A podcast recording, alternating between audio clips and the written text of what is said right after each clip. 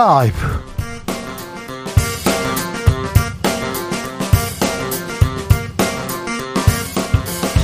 2022년 9월 9일 금요일입니다. 안녕하십니까. 주진우입니다.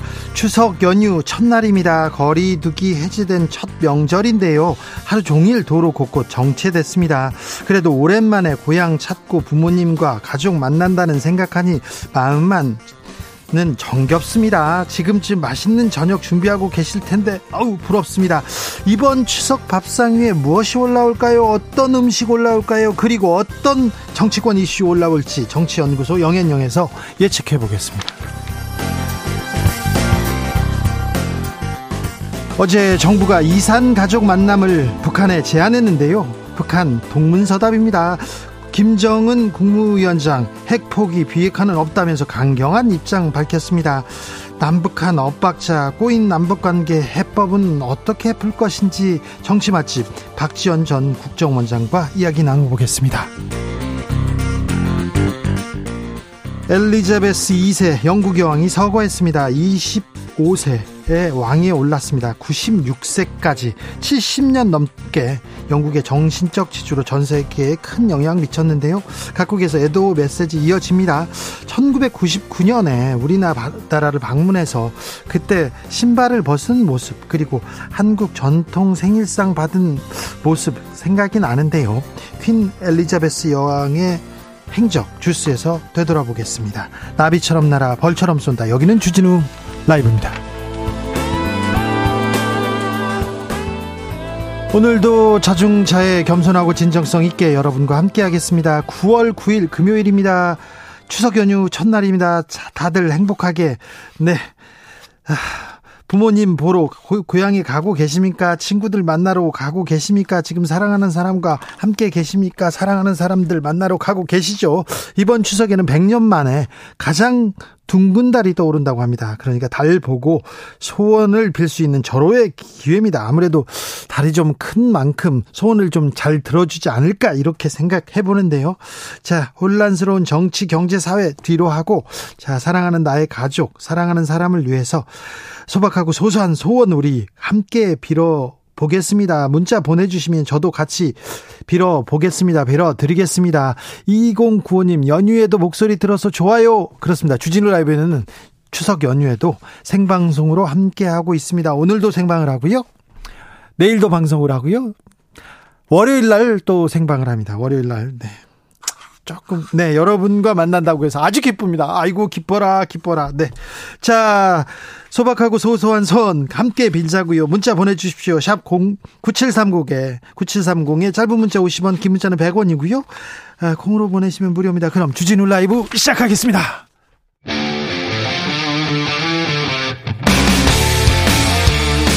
탐사보도 외길 인생 20년. 주 기자가 제일 싫어하는 것은?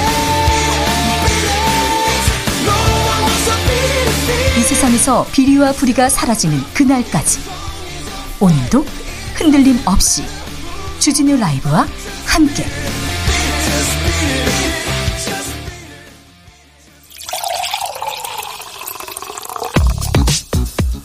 진짜 중요한 뉴스만 쭉 뽑아냈습니다. 주스 정상근 기자 어서 오세요. 네 안녕하십니까. Merry 추석 정상근. 네 Merry 추석입니다. 네 추석인데 이래서 네, 죄송하고 죄송하고 감사합니다. 아, 아닙니다. 네. 불러주셔서 감사합니다. 1220님께서 오늘도 일하는 주 기자님 보니까 동병상련입니다. 저도 오늘 일하고 퇴근하는 길입니다. 추석에도 열일하는 국민들 화이팅입니다.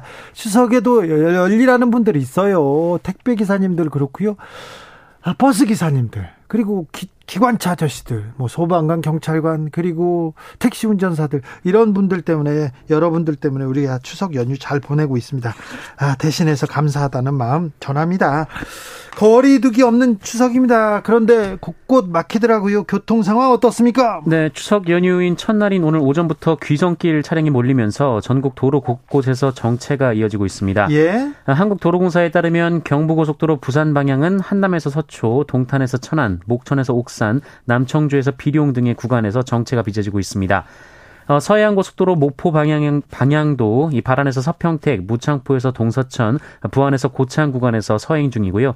이 중부 고속도로는 동서울 요금소에서 산곡, 마장에서 남이천, 진천에서 진천 터널 사이에 속도가 떨어지고 있습니다. 고향 가는 길 곳곳 막힙니다. 그런데 얼마나 막힙니까? 승용차로 이렇게 달리면 어느 정도 수준입니까? 네, 서울 요금소를 출발하는 것을 기준으로 오늘 오후 4시에 발표된 예상 시간은 어, 부산 5시간 30분, 광주 4시간 3시간 30분, 강릉 3시간, 대전 2시간 40분 등입니다. 어, 오늘 오전보다는 그래도 소요 시간이 다소 줄었습니다.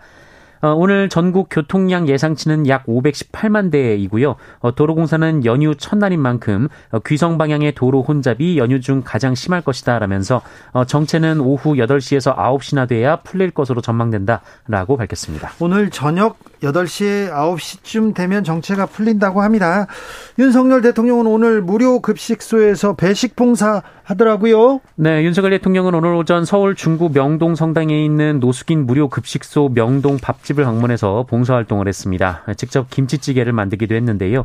어, 이후 천주교 서울대 교구청 안에서 어, 교구장인 정순택 대주교와 환담하기도 했습니다. 추석 메시지도 발표했습니다. 네, 윤석열 대통령은 오늘 김건희 여사와 추석 인사를 하는 영상을 SNS에 올렸는데요. 어, 윤석열 대통령은 메시지를 통해 경제가 어려울 때더 어, 고통받는 서민과 서, 사회적 약자를 넉넉하게 보듬는 사회를 만들겠다라면서 어, 태풍과 수해로 피해를 입은 분들께서 하루빨리 일상으로 돌아가실 수 있도록 최선을 다하겠다라고 말했습니다. 김건희 여사도 나왔더라고요. 네, 김건희. 여사는 무슨 말했습니까? 네, 함께 서 있긴 했는데요. 이 발언은 하진 않았습니다. 네. 영국의 엘리자베스 여왕 서거 소식이 전해졌어요. 네, 지난 70년간 영국 국왕으로 집권했던 영 연방의 수장 엘리자베스 2세 여왕이 현지 시간으로 8일 96세로 서거했습니다. 네. 어, 영국 왕실은 여왕이 이날 오후 스코틀랜드 베물레성에서 평화롭게 세상을 떴다라고 밝혔는데요. 네.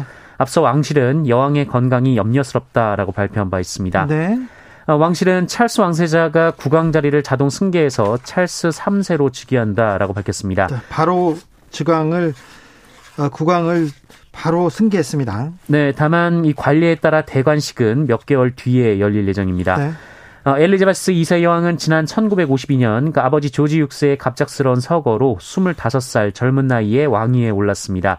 어, 영국 최장 제위 군주일 뿐만 아니라 네. 이 기록이 확인되는 군주 중 프랑스의 루이 14세 다음으로 가장 긴 기간 왕위를 지켰습니다. 어, 엘리자베스 2세 여왕이 제위하는 기간 동안 영국의 총리는 15명이 바뀌었습니다. 1952년입니다. 이승만 정권 초기, 그러니까 한국전쟁 당시에 여왕이 됐습니다. 그 이후에 계속 이승만, 박정희, 뭐, 그 다음에 계속해서 전두환, 노태우, 계속 이렇게, 어, 한국, 현대사하고도 이렇게 쭉 이렇게 같이 갑니다. 이분이 1999년에 99년인가요? 노태우 정부 시절에 한국에 왔었는데 한국에 와서 굉장히 환대를 받고 갔습니다. 네.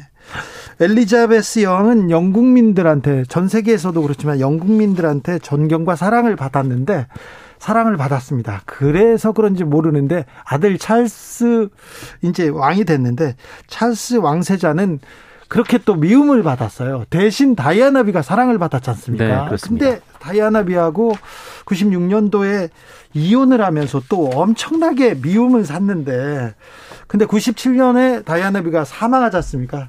그, 그때부터 어 찰스 왕세자는 영국 국민들의 공공의 적이었습니다. 카멜라하고 결혼도 했고요. 그 이후에 그 다음에는 그래서 찰스가 찰스가 왕이 되는 것을 원치 않아요. 그러면 항상 여론조사에서 매우 높은 수치를 어, 얻기도 했는데 그래서 윌리엄 아들이 굉장히 인기가 있었죠. 그 대신 또 둘째 해리는 또 미움 사고 이상합니다 이상해 그런데 어, 찰스 왕세자가 왕이 됐는데 그리고 카멜라와 함께 이제 미움받은 미움을 샀는데 이제 이 미움을 어떻게 사랑으로 돌리고 또 영국 왕을 이렇게 왕위를 계승해서 일을 할지 좀 지켜보겠습니다. 74세가 돼가지고 이게 왕자가 이제 왕위에 올랐습니다. 64년간 왕세자를 했고요. 이제 어 그런데 영국은 국기도 바뀌고 지폐 동전도 계속 바뀐다고 합니다. 지금 파운드 그 파운드화에 엘리자베스 여왕의 사진이 탁 들어가 있는데 이제 이것도 다 바꾸기 시작합니다. 캐나다, 뉴질랜드, 카리브의 화폐도 바뀌기 시작하고요. 그리고 국가도 바뀝니다. 세이브 어, 갓 세이브 더 퀸인데 킹으로 이제 바뀌는데 원래 킹이었어요. 국가도 바뀌고 국기도 바뀌고 지폐도 바뀐답니다. 영국은 참 얼마 전에 얼마 전에 총리도 바뀌었는데 영국은 어떻게 바뀔지 또 좀 지켜보겠습니다. 아, 전 세계 지도자들 애도 메시지 이어지고 있는 가운데 윤석열 대통령도 애도, 애도 메시지 냈습니다. 네, 윤석열 대통령은 오늘 SNS에 여왕과 함께 동시대의 시간을 공유할 수 있어 영광이었다라며 어, 여왕께서는 격변의 20세기와 불확실성의 21세기를 관통하는 리더십의 모범을 보여줬다라고 평가했습니다. 어, 또한 세계대전의 어두운 시기가 끝나고 새로운 시대의 문이 열렸을 때 자유의 수호자로서 많은 세계인에게 위안과 위로를 안겼다라고 평가했습니다. 네. 어, 그런데 윤석열 대통령은 에도의 글을 트위터에 올렸다가 이 엘리자베스 여왕의 철자를 틀리기도 했는데요. 이름을 어, 틀렸어요? 네, Z를 써 G를 써야 할 자리에 S를 썼습니다. 좀 잘하지 좀. 네, 영국인 프리랜서 기자 라파엘 라시드 씨가 이 오기를 지적을 했고 네. 이후 윤석열 대통령의 글은 수정이 됐습니다. 네, 이거 뭐 대통령실에서 썼을 텐데 대통령실을 좀 잘좀 좀 해주세요. 잘 보필하고 이건 또 이름을 이건 좀 그렇잖아요. 좀 결례인데.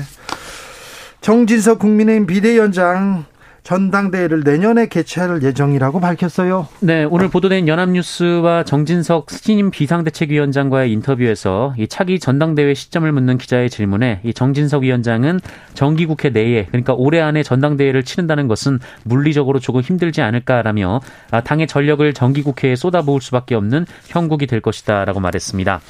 어, 다만 그런 건 본인의 결심으로 되는 건 아니고 원내대표나 비대위원들 생각도 수렴해야 할 것이라며 어, 중요한 당무에 대한 결정이니 개인 의사대로 하지 않겠다라고 말했습니다. 이준석 전 대표는 또 가만히 있지 않습니다. 비판 계속 이어갑니다. 네, 이준석 전 대표는 어제 오후 공개된 신동아와의 인터뷰에서 윤석열 대통령을 향해 압도적으로 이길 것 같은 상황에서 겨우 이긴 기괴한 선거를 치렀다라며 어, 그 선거 경험이 어, 유일하기 때문에 무엇 때문에 지지율이 오르고 내리는지 정확히 파악하지 하지 못하고 있다라고 비판했습니다. 네. 어, 그러면서 대선 때 누가 표를 얻는데 기여를 했는지 어, 이를 분석을 잘해야 되는데 행상은 둘째치고 논공도 제대로 못했다라고 했고요. 어, 윤핵관이 이준석 대표를 들이받으면 지지율이 내려갔고 어, 이준석 대표와 윤석열 후보가 손을 잡았을 때는 지지율이 올라갔다라며 그게 팩트다라고 주장하기도 했습니다. 그건 네 생각이고 윤핵관들은 또 얘기합니다. 네, 정진석 비대위원장은 지금의 자화상을 거울 보고 한번 들여다보는 시간을 가지라는 충고를 하고 싶다. 하라라고 했고요. 초선이나 해보고 그런 소리 하라라고 비판하기도 좀 했습니다. 좀 감정적입니다. 정진석 비대위원장한테도 이준석 전 대표 바로 그냥 뭐 화살을 날리고 있습니다. 이재명 민주당 대표한테 조폭 연루서를 제기했던 변호사가 있습니다. 지난 대선에 큰 화제가 됐는데요. 그 변호사는 기소가 되지 않았습니다. 네. 어, 지난 대선에서 민주당 이재명 대표의 조폭 연루서를 제기한 장영아 변호사가 검찰에서 불기소 처분을 받았습니다. 그래요? 어, 장영아 변호사는 경기도 성남시에서 활동하는 폭력 조직 이 국제 마피아파 행동대원 박철민 씨의 법률 대리인인데요. 어, 지난해 10월 대선 국면에서 이 박철민 씨의 말을 토대로 어, 이재명 대표가 성남시장 재직 시절 국제 마피아파 측근들에게 사업 특혜를 주는 조건으로 20억 원 가량을 받았다라는 얘기를 국민의힘 김용판 의원에게 전달한 바 있습니다. 돈다발 사진을 막 공개하고 기자회견하고 막 그랬잖아요. 네, 하지만 이 자료들은 의혹과는 무관한 것으로 드러났는데요. 어, 이에 민주당은 박철민 씨와 장영하 변호사가 이재명 대표의 당선을 막을 목적으로 허위 사실을 공표했다면서 공직선거법 위반 등 혐의로 검찰에 고발을 했는데요. 네. 어, 검찰은 조직폭력배 박철민 씨는 재판에 넘겼는데 어, 장영하 변호사는 박철민 씨의 말을 진짜라고 믿어서 제보한 것으로 보인다라며 무혐의 처분했습니다. 민주당에서는 민주당 쪽은 이렇게 먼지를 털듯 해가지고 기소하면서 이거 너무 봐주기 아니냐 이렇게 반발합니다. 네, 민주당은 장영하 변호사 불기소 처분에 반발해서 재정 신청을 냈습니다. 아, 민주당은 악의적 허위 사실을 면책 특권을 가진 국회의원을 통해 광범위하게 유포했다라고 주장했고요. 어, 대선 과정에서 악의적 허위 사실을 유포해 민의를 왜곡한 장영하 변호사 죄질에 비해서 어, 검찰의 불기소 처분을 납득할 수 없다라고 반발했습니다. 정부가 정부가 남북 이산 가족은 어떻게 좀 만나게 하자 이렇게 제의를 했는데요. 김정은 북한 국무위원장 핵을 포기할 수 없다는 강력한 주장을 했습니다. 또 네, 김정은 북한 국무위원장이 미국의 궁극적인 목적은 정권 붕괴라며 절대로 핵을 포기하지 않겠다라는 말을 했습니다. 어, 특히 북한은 최고인민회의에서 핵 무력을 법제화하는 등 비핵화는 없다라는 점을 더욱 분명히 했습니다. 어, 김정은 위원장은 그 미국이 사상 최대 제재 봉쇄를 통해 핵 포기를 기도하고 있지만 어, 이것은 적들의 오판이고 오산이다라며 어, 나라의 생존권과 국가와 인민의 미래 안전이 달린 자위권을 포기할 수 없다라고 말했습니다. 이산 가족에 관련된 얘기는 하나도 안 했어요? 네, 뿐만 아니라 이 남측에 대해서도 거의 언급을 하지 않았는데요. 어, 우리 정부를 남조선 현 정권이라고 표현하면서 어, 지역의 군사적 긴장을 더 야기시키는 위험한 군사 행동 그리고 군비 현대화 노름을 본격화하고 있다라고 비판한 것이 전부였습니다. 아이고 참. 미국 금리 또 추가 인상할 것 같습니다. 걱정입니다. 네, 어, 또 많이 오를 것 같습니다. 이 제롬 파월 미국 연방준비제도 의장이 현지 시간으로 8일 그 워싱턴 DC에서 열린 컨퍼런스에 참석해서 인플레이션을 잡기 위한 강력하고 즉각적인 행동의 필요성을 강조하며 목표를 달성할 때까지 이를 지속해야 한다라고 말했습니다. 자이언트 스텝 얘기 또 나옵니다. 네, 앞서 연방공개 시장위원회는 최근 두 차례 정례회의에서 기준금리를 한 번에 0.75%포인트씩 올리는 자이언트 스텝을 연속적으로 결정한 바 있는데요. 또 자이언트 스텝이 있을 것이다라는 분석이 나오고 있습니다. 어, 이후 이 물, 미국의 물가 상승률을 포함해서 각종 지표가 일부 둔화되는 움직임이 보이면서 어, 금리 인상 속도 조절 가능성도 제기가 됐는데요. 이 파월 의장은 잇따라서 매파 발언을 내놓기도 했습니다. 유럽 중앙은행은 자이언트 스텝 단행했습니다. 네, 유럽 중앙은행 ECB는 현지 시간으로 8일 이 기준금리를 0.5%에서 1.25%로 0.75% 포인트 인상했습니다. 어, 지난 7월 11년 만에 빅스텝으로 이 기준금리를 처음 인상한 바 있는데요. 어, 이번 자이언트 스텝은 지난 2002년 유로화가 도입된 이후 사상 처음 있는 일입니다. 아, 태풍 피해 입은 포항 어떤지 좀 걱정이 됩니다. 포스코가 가동 중단했다는데 어떻습니까 상황? 네 이번 태풍으로 전력 공급이 끊긴 포항제철소가 오늘까지 나흘째 생산 중단이 이어지고 있는데요. 이 출하를 앞두고 있던 값비싼 철강 제품들이 물에 잠겼고 용광로 가동 중단이 길어지면서 1조 2천억 원대의 피해가 발생했다라고 합니다. 포스코는 고로를 내일부터 재가동하기 위해 복구 작업을 차질 없이 진행 중이다라고 오늘 밝혔는데요. 어제 수변 변전소, 선강 변전소를 정상화했고, 어, 그리고 오늘 오전에는 액화 천연가스 발전소도 가동을 했습니다. 어, 그리고 내일부터 순차적으로 침수 피해로 멈춘 고로 3기의 재가동을 시작한다라는 방침을 밝혔습니다. 하이트 진로 노사 합의했다는 뉴스 전합니다. 네, 해고자 복직과 운송료 현실화 등을 요구하며 서울 강남구 청담동 하이트 진로 본사에서 농성해 왔던 민주노총 공공 운수노조 화물연대 조합원들이 사측과 합의안을 도출했습니다. 이 본사 점거 농성을 시작한 지 25일 만인데요. 이 농성 해제 여부는 오늘 오후 4시부터 시작된 이 조합원 찬반 투표로 결정될 예정입니다. 앞서 하이트 진로 조합원들은 손해배상 소송 및 가압류 철회, 해고자 원직 복직, 운송료 현실화 등을 요구하면서 지난달 16일 본사 점거 농성에 들어간 바 있고요. 점거 8, 일 만인 같은 달 24일에는 사옥 로비 점거를 해제하고 옥상에서 농성을 이어왔습니다. 7177님께서 엘리자베스 여왕 한국 방문은 노태우 때가 아니라 김대중 대통령 재임 때입니다. 제가 1999년 노태우 얘기했죠. 1999년이니까 김대중 대통령 재임 때입니다. 71177님께서 고쳐주셨습니다. 감사합니다. 코로나 상황 어떻습니까? 네, 오늘 코로나19 신규 확진자 수는 6만 9,410명입니다. 어제보다 3,236명 줄었고요. 일주일 전과 비교하면 2만여 명 정도 줄었습니다. 어, 금요일 발표 기준으로 지난 7월 22일 이후 7주 사이에 가장 적은 수치입니다. 위중증 환자 수 504명으로 어제보다 11명 증가하며 다시 500명대로 늘어났고요. 코로나19 사망자는 68명으로 어제보다 4명 늘었습니다. 오늘도 감사했습니다. 주스 정상근 기자와 함께했습니다. 감사합니다. 고맙습니다.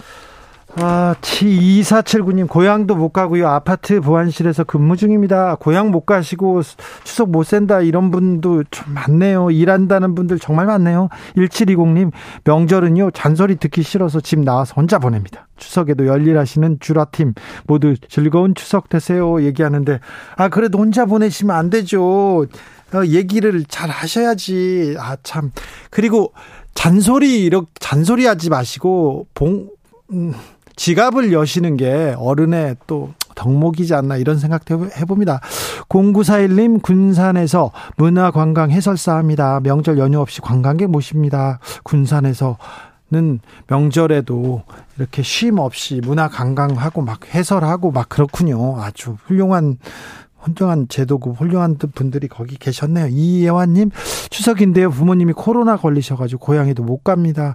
무탈하게 완치되기를 기도합니다. 저도 기도하겠습니다. 달 보고 기도하겠습니다. 2989님 주진우 라이브 연휴에도 함께 해주셔서 감사해요. 이따가 저녁에 달 보러 산책이나 나가야겠어요. 저도 나갈 테니까 같이 달 보고 어, 소원 빌자고요. 5501님 날씨가 너무 좋아요. 날씨는 합격입니다. 아, 가는 길은 8시간 걸립니다. 얘기 얘기하는 네, 네, 가는 길인데. 알겠습니다. 좀 안전히 잘 가셔야 될 텐데, 많이 막히면 안 되는데요. 보름달 보면서 어떤 소원 빌고 싶습니까? 말해 주세요. 했더니요. 많은 분들 빌고 있습니다. 1857님 작은 형의 8월 말 퇴사로 가족들 우울했는데요. 그래도 오늘 모두 모여서 밥 먹고 술 한잔 하자고 합니다. 저의 작은 소원은 작은 형뿐만 아니라 청년들, 구직자 모두 취업이 됐으면 합니다. 그러게요. 구직자들 아, 열심히 일자리 구하는 분들 다 취직되기를 또 빌겠습니다. 좋은 일자리, 그래서 가치를 이렇게 실현하는 그런 분들, 그런 일 이렇게 찾으셨으면 합니다. 3123님, 저는 가족의 건강과 코로나 종식으로 우리 아이들의 일상 회복 소원하겠습니다. 아이고, 코로나 좀 물러가야 우리 아이들도 좀 일상으로 갈 텐데, 뛰어놀 텐데, 걱정입니다. 미키님은 달님, 물가 좀 제발 내려주시고, 정치가들 좀, 국민 좀 생각하게 해주세요. 얘기합니다. 그렇죠. 정치가 너무 국민을 피곤하게 합니다. 정치가들이 너무 국민을 걱정하게 합니다. 국민이 하, 국민이 걱정, 걱정을 덜어주는 일이 정치가의 일인데 뭐 하고 계신지 4831님 저의 소원은 그리 크지 않습니다. 소원이 크지 않다. 이거 일단 아, 이런 분 일단 아, 아, 클 텐데 어 그냥 어제보다 조금 더 나은 오늘 네 오늘보다 조금 더 나은 내일이었으면 좋겠네요. 10년 후에는 엄청 나아져 있겠죠. 네 어제보다 조금 더 나은 오늘. 아, 이거 중요한 말인데. 이게 그렇게 어려운데. 그렇게 되길 제가 빌겠습니다. 교통 상황 좀 알아보고 가겠습니다. 이현 씨.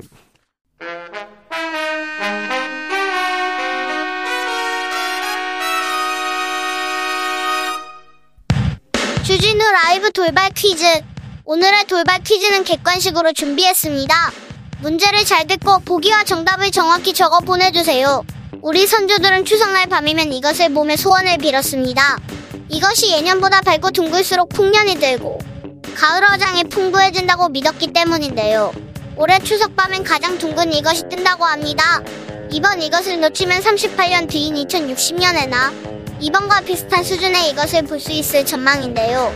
음력 보름날 밤에 뜨는 둥근 달인 이것은 무엇일까요? 보기 드릴게요.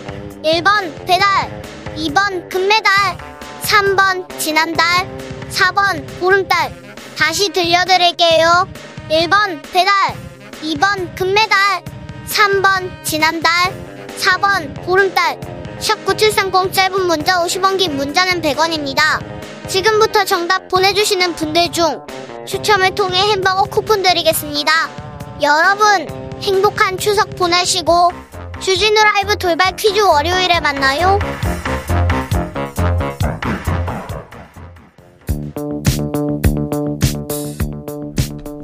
대한민국 정치의 새로운 100년을 준비한다. 21세기형 국회 싱크탱크 정치연구소 영앤영. 정치권에 보내는 고급진 정치 컨설팅 오늘도 뜨겁게 분석해 보겠습니다. 영앤영의 첫 번째 영입니다. 최영일 평론가 어서 오세요. 안녕하세요.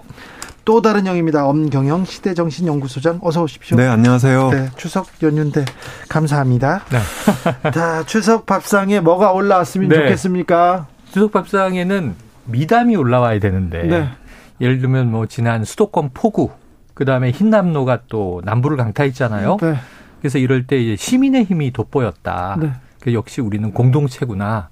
그리고 또 이 안타깝게 이 사회적 약자들도 있지만 네. 이번에 피해를 보신 분들 또 희생자의 가족분들 얼마나 고통스러운 또 추석이었어요. 좀 이제 아픈 이웃을 돌아보는 이런 이야기가 올라왔으면 좋겠는데 저는 먹을 것만 올라왔으면 좋겠어요. 아, 네. 다른 얘기 안 하고. 오이. 네. 그런데 반만 그런데 네. 그런데 또 밥 먹으면서 또 얘기도 해야죠. 아 얘기해야죠. 세상 돌아가는 얘기. 아, 얘기할 거면 뭐하러 모여요. 네. 왜 귀성을 해요 힘들게. 네. 아 같이 밥 먹는 게 얼마나 의미가 있습니까? 네, 그런데 이제 먹는다. 매번 추석마다 네. 어, 정치권이 나름대로 선물을 준비했었거든요. 그렇죠. 아, 추석 네. 추석 차례상에 어떤 이슈를 올릴 건지 다 고민합니다. 그렇습니다. 그러니까 여야가 경쟁적으로 그렇게 해서 어, 그나마 추석에서는 뭐 대통령이 부부랑 어, 영부인이랑 함께 나와서 한복 입고 인사도 하고 아. 또뭐 야당에서는 뭐 특별하게 이슈를 개발해서 던지기도 하고 음. 또 여당에서는 새로운 약속도 하고 이렇게 했는데요. 음. 올해는 정치권한테 받은 선물이 뭐 없는 것 같아요. 뭐 뭐가 있나요? 음. 기억나는 거 있나요? 전혀 없는데. 네.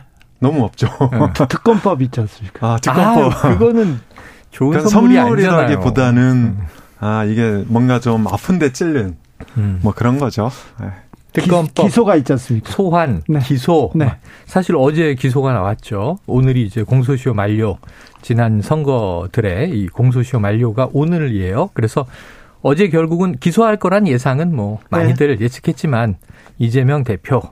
근데 이게 특이한 건 뭐냐면 지난 대선부터 의혹이 계속 안개처럼 연기처럼 피어올린 게 대장동, 백현동, 최근엔 뭐 위례신 도시 지자체장으로 했던 일, 예. 또 쌍방울이란 기업 이름도 나왔고 또 성남 FC 여기에 또 이제 배우자 김혜경 씨의 뭐 법인카드 남용 의혹 시리즈가 많았는데 이 중에 허위 사실 유포 혐의로 기소가 됐다. 예를 들면 백 그럼 대장동에서 뭐 자금의 흐름상 뇌물 혐의를 포착한 거야? 이런 그동안 생각했던 혐의들은 아직은 전혀 없고 그냥 거기에 대해서 얘기를 했는데 그 얘기도 내용이요. 국토교통부, 중앙정부에서 협박받았다라는 말. 그것도 나는 이제 관련자 중에 김문기라는 인물을 성남시장 시절에는 몰랐다. 이런 말. 그러니까 이게 사실이냐, 사실로서의 허위사실 유포냐, 아니면 개인적인 뭐 주관적 의견을 표명한 것이냐.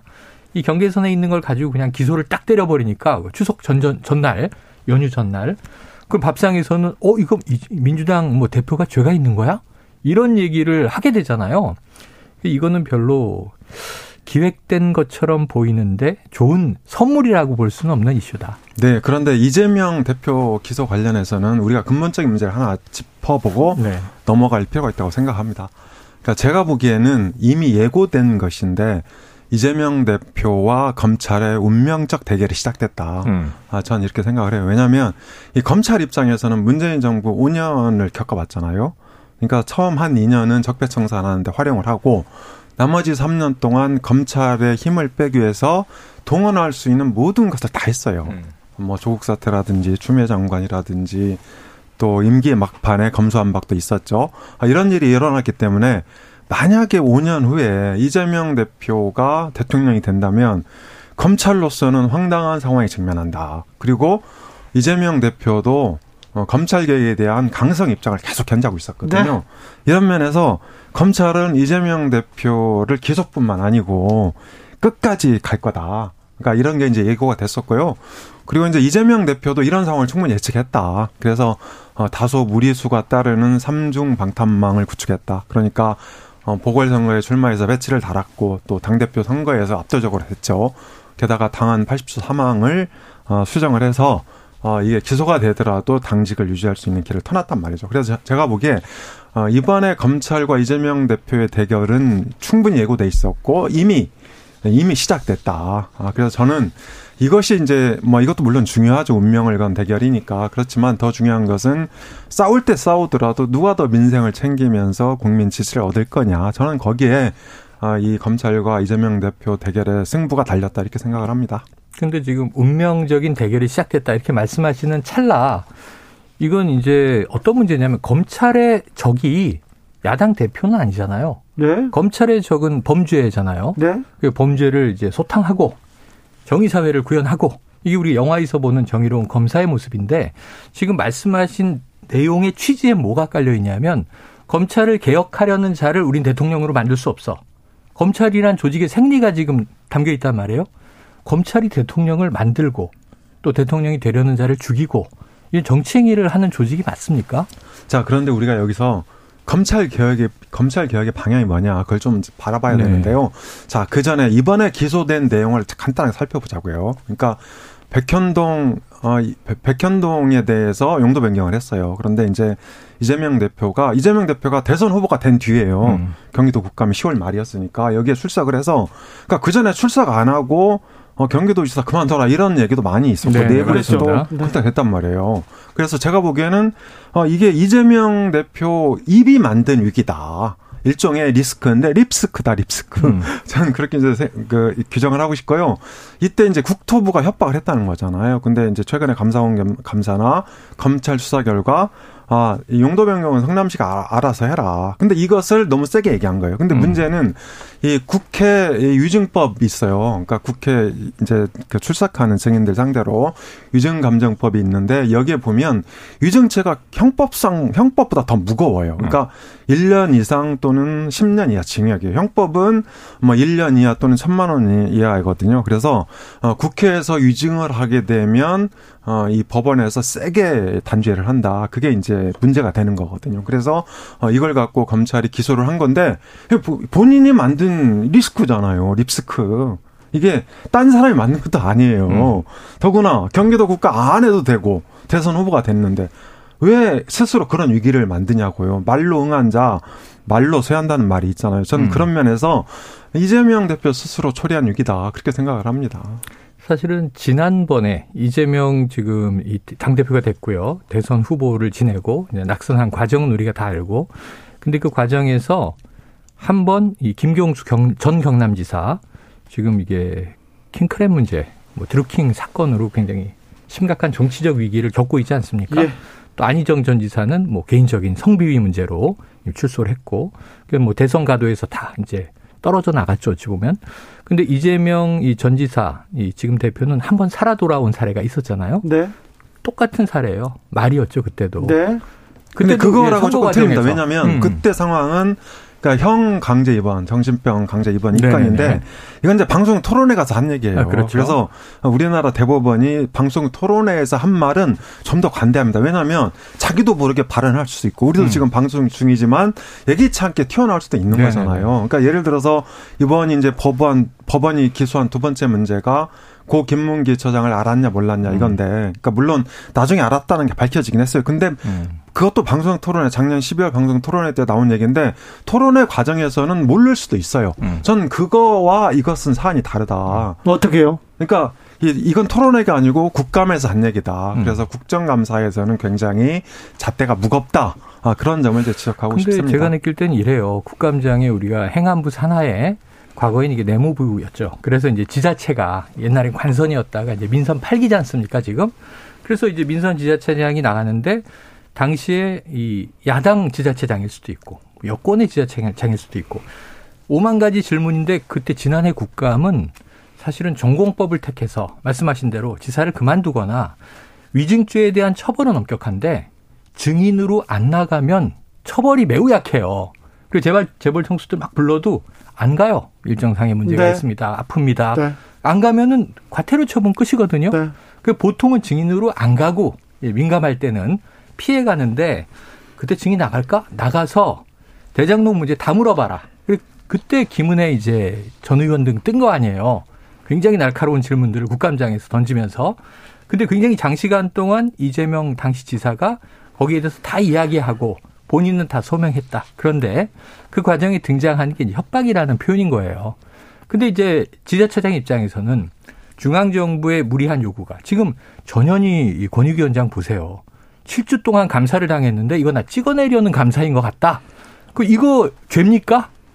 자. 아니 정권이 바뀌어서 나를 나가라고 대놓고 여당 원내대표가 얘기하면서 네. 감사원은 치고 들어와서 감사를 하고 어, 지각 많이 하셨다는 제보가 있습니다. 그 감사를 탈탈탈 털고 있는데 네.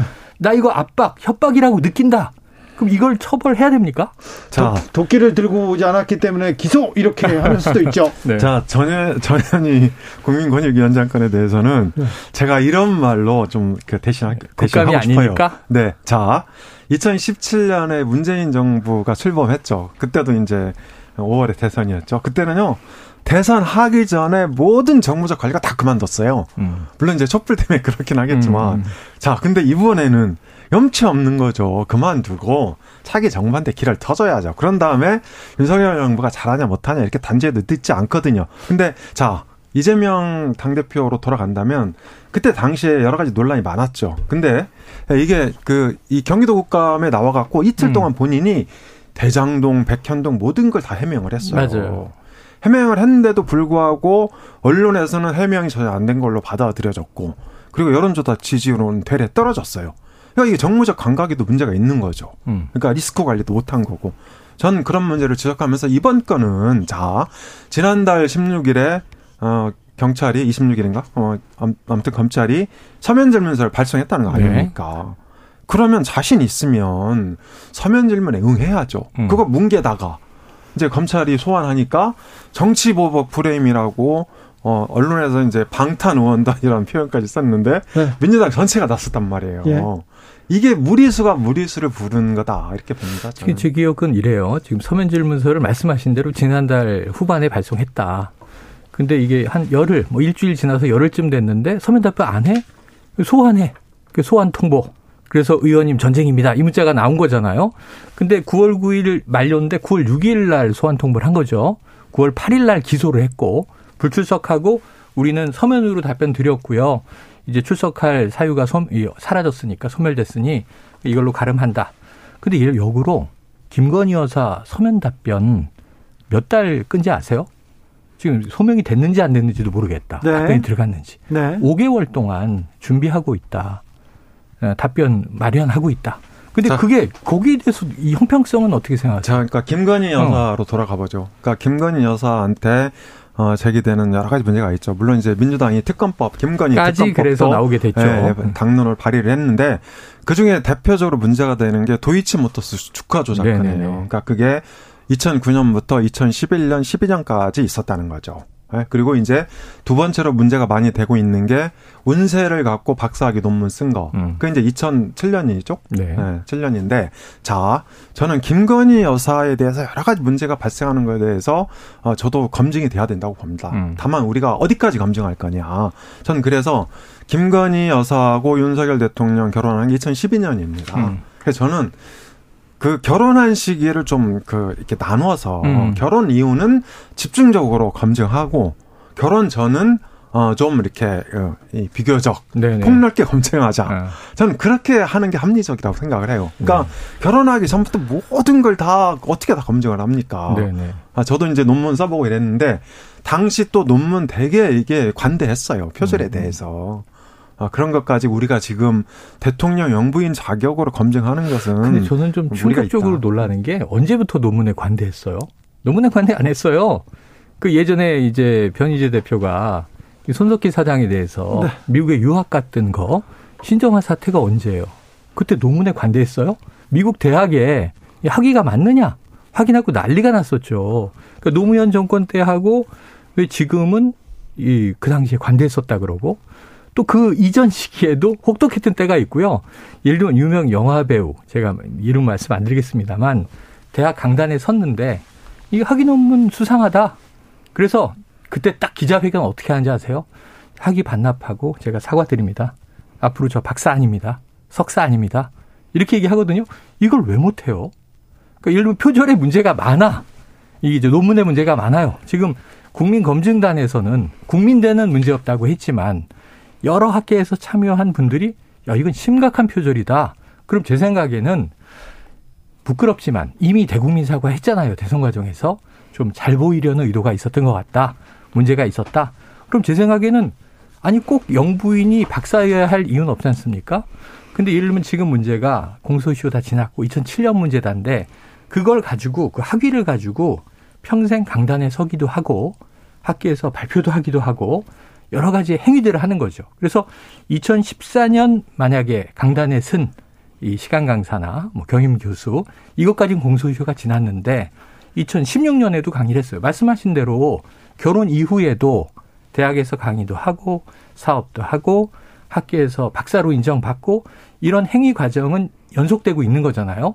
그럼 그 이전에 이 박사 학위를 어떻게 받았는가가 심각한 문제가 있다 그러면 본인이 이건 한번 결단해 주면 해결될 수 있는 문제인데 이 학위를 갖고 있고 싶을 수 있죠 개인이. 네, 그래서 이제 이재명 음. 대표가 쌍특검 제안을 했잖아요. 네. 쌍, 쌍특검 제안을 했는데 이를테면 김건희 특검법하고 이제 이재명 특검법을 같이 하자는 거 음, 아니에요. 쌍특검 하자. 네, 근데 저는 일단 이게 형평성에 관한 문제다. 음. 그러니까 예를 들어서 어 김건희 여사의 이 논문 뭐 이런 것들이 과연 현행법을 위반하고 있는지 또 소멸시효는 어떻게 됐는지 음. 그리고 만약에 그게 위반했다면 어떤 그 벌칙이 필요한지 이런 거하고 이재명 대표가 좀 다르다. 네네네. 근데 이재명 대표 같은 경우에는 작년 11월, 12월에도 쌍특검을 주장을 했었어요. 맞아요. 본인이 맞아요. 대장동 특검법을 받겠다 이렇게 얘기를 하면서 대신에 윤석열 후보, 당시 윤석열 후보한테 고발 사주 특검법을 받아라. 음, 음. 이렇게 이제 특검법을 본인이 마치 수용가, 수용가처럼 해서 역전을 했단 말이에요.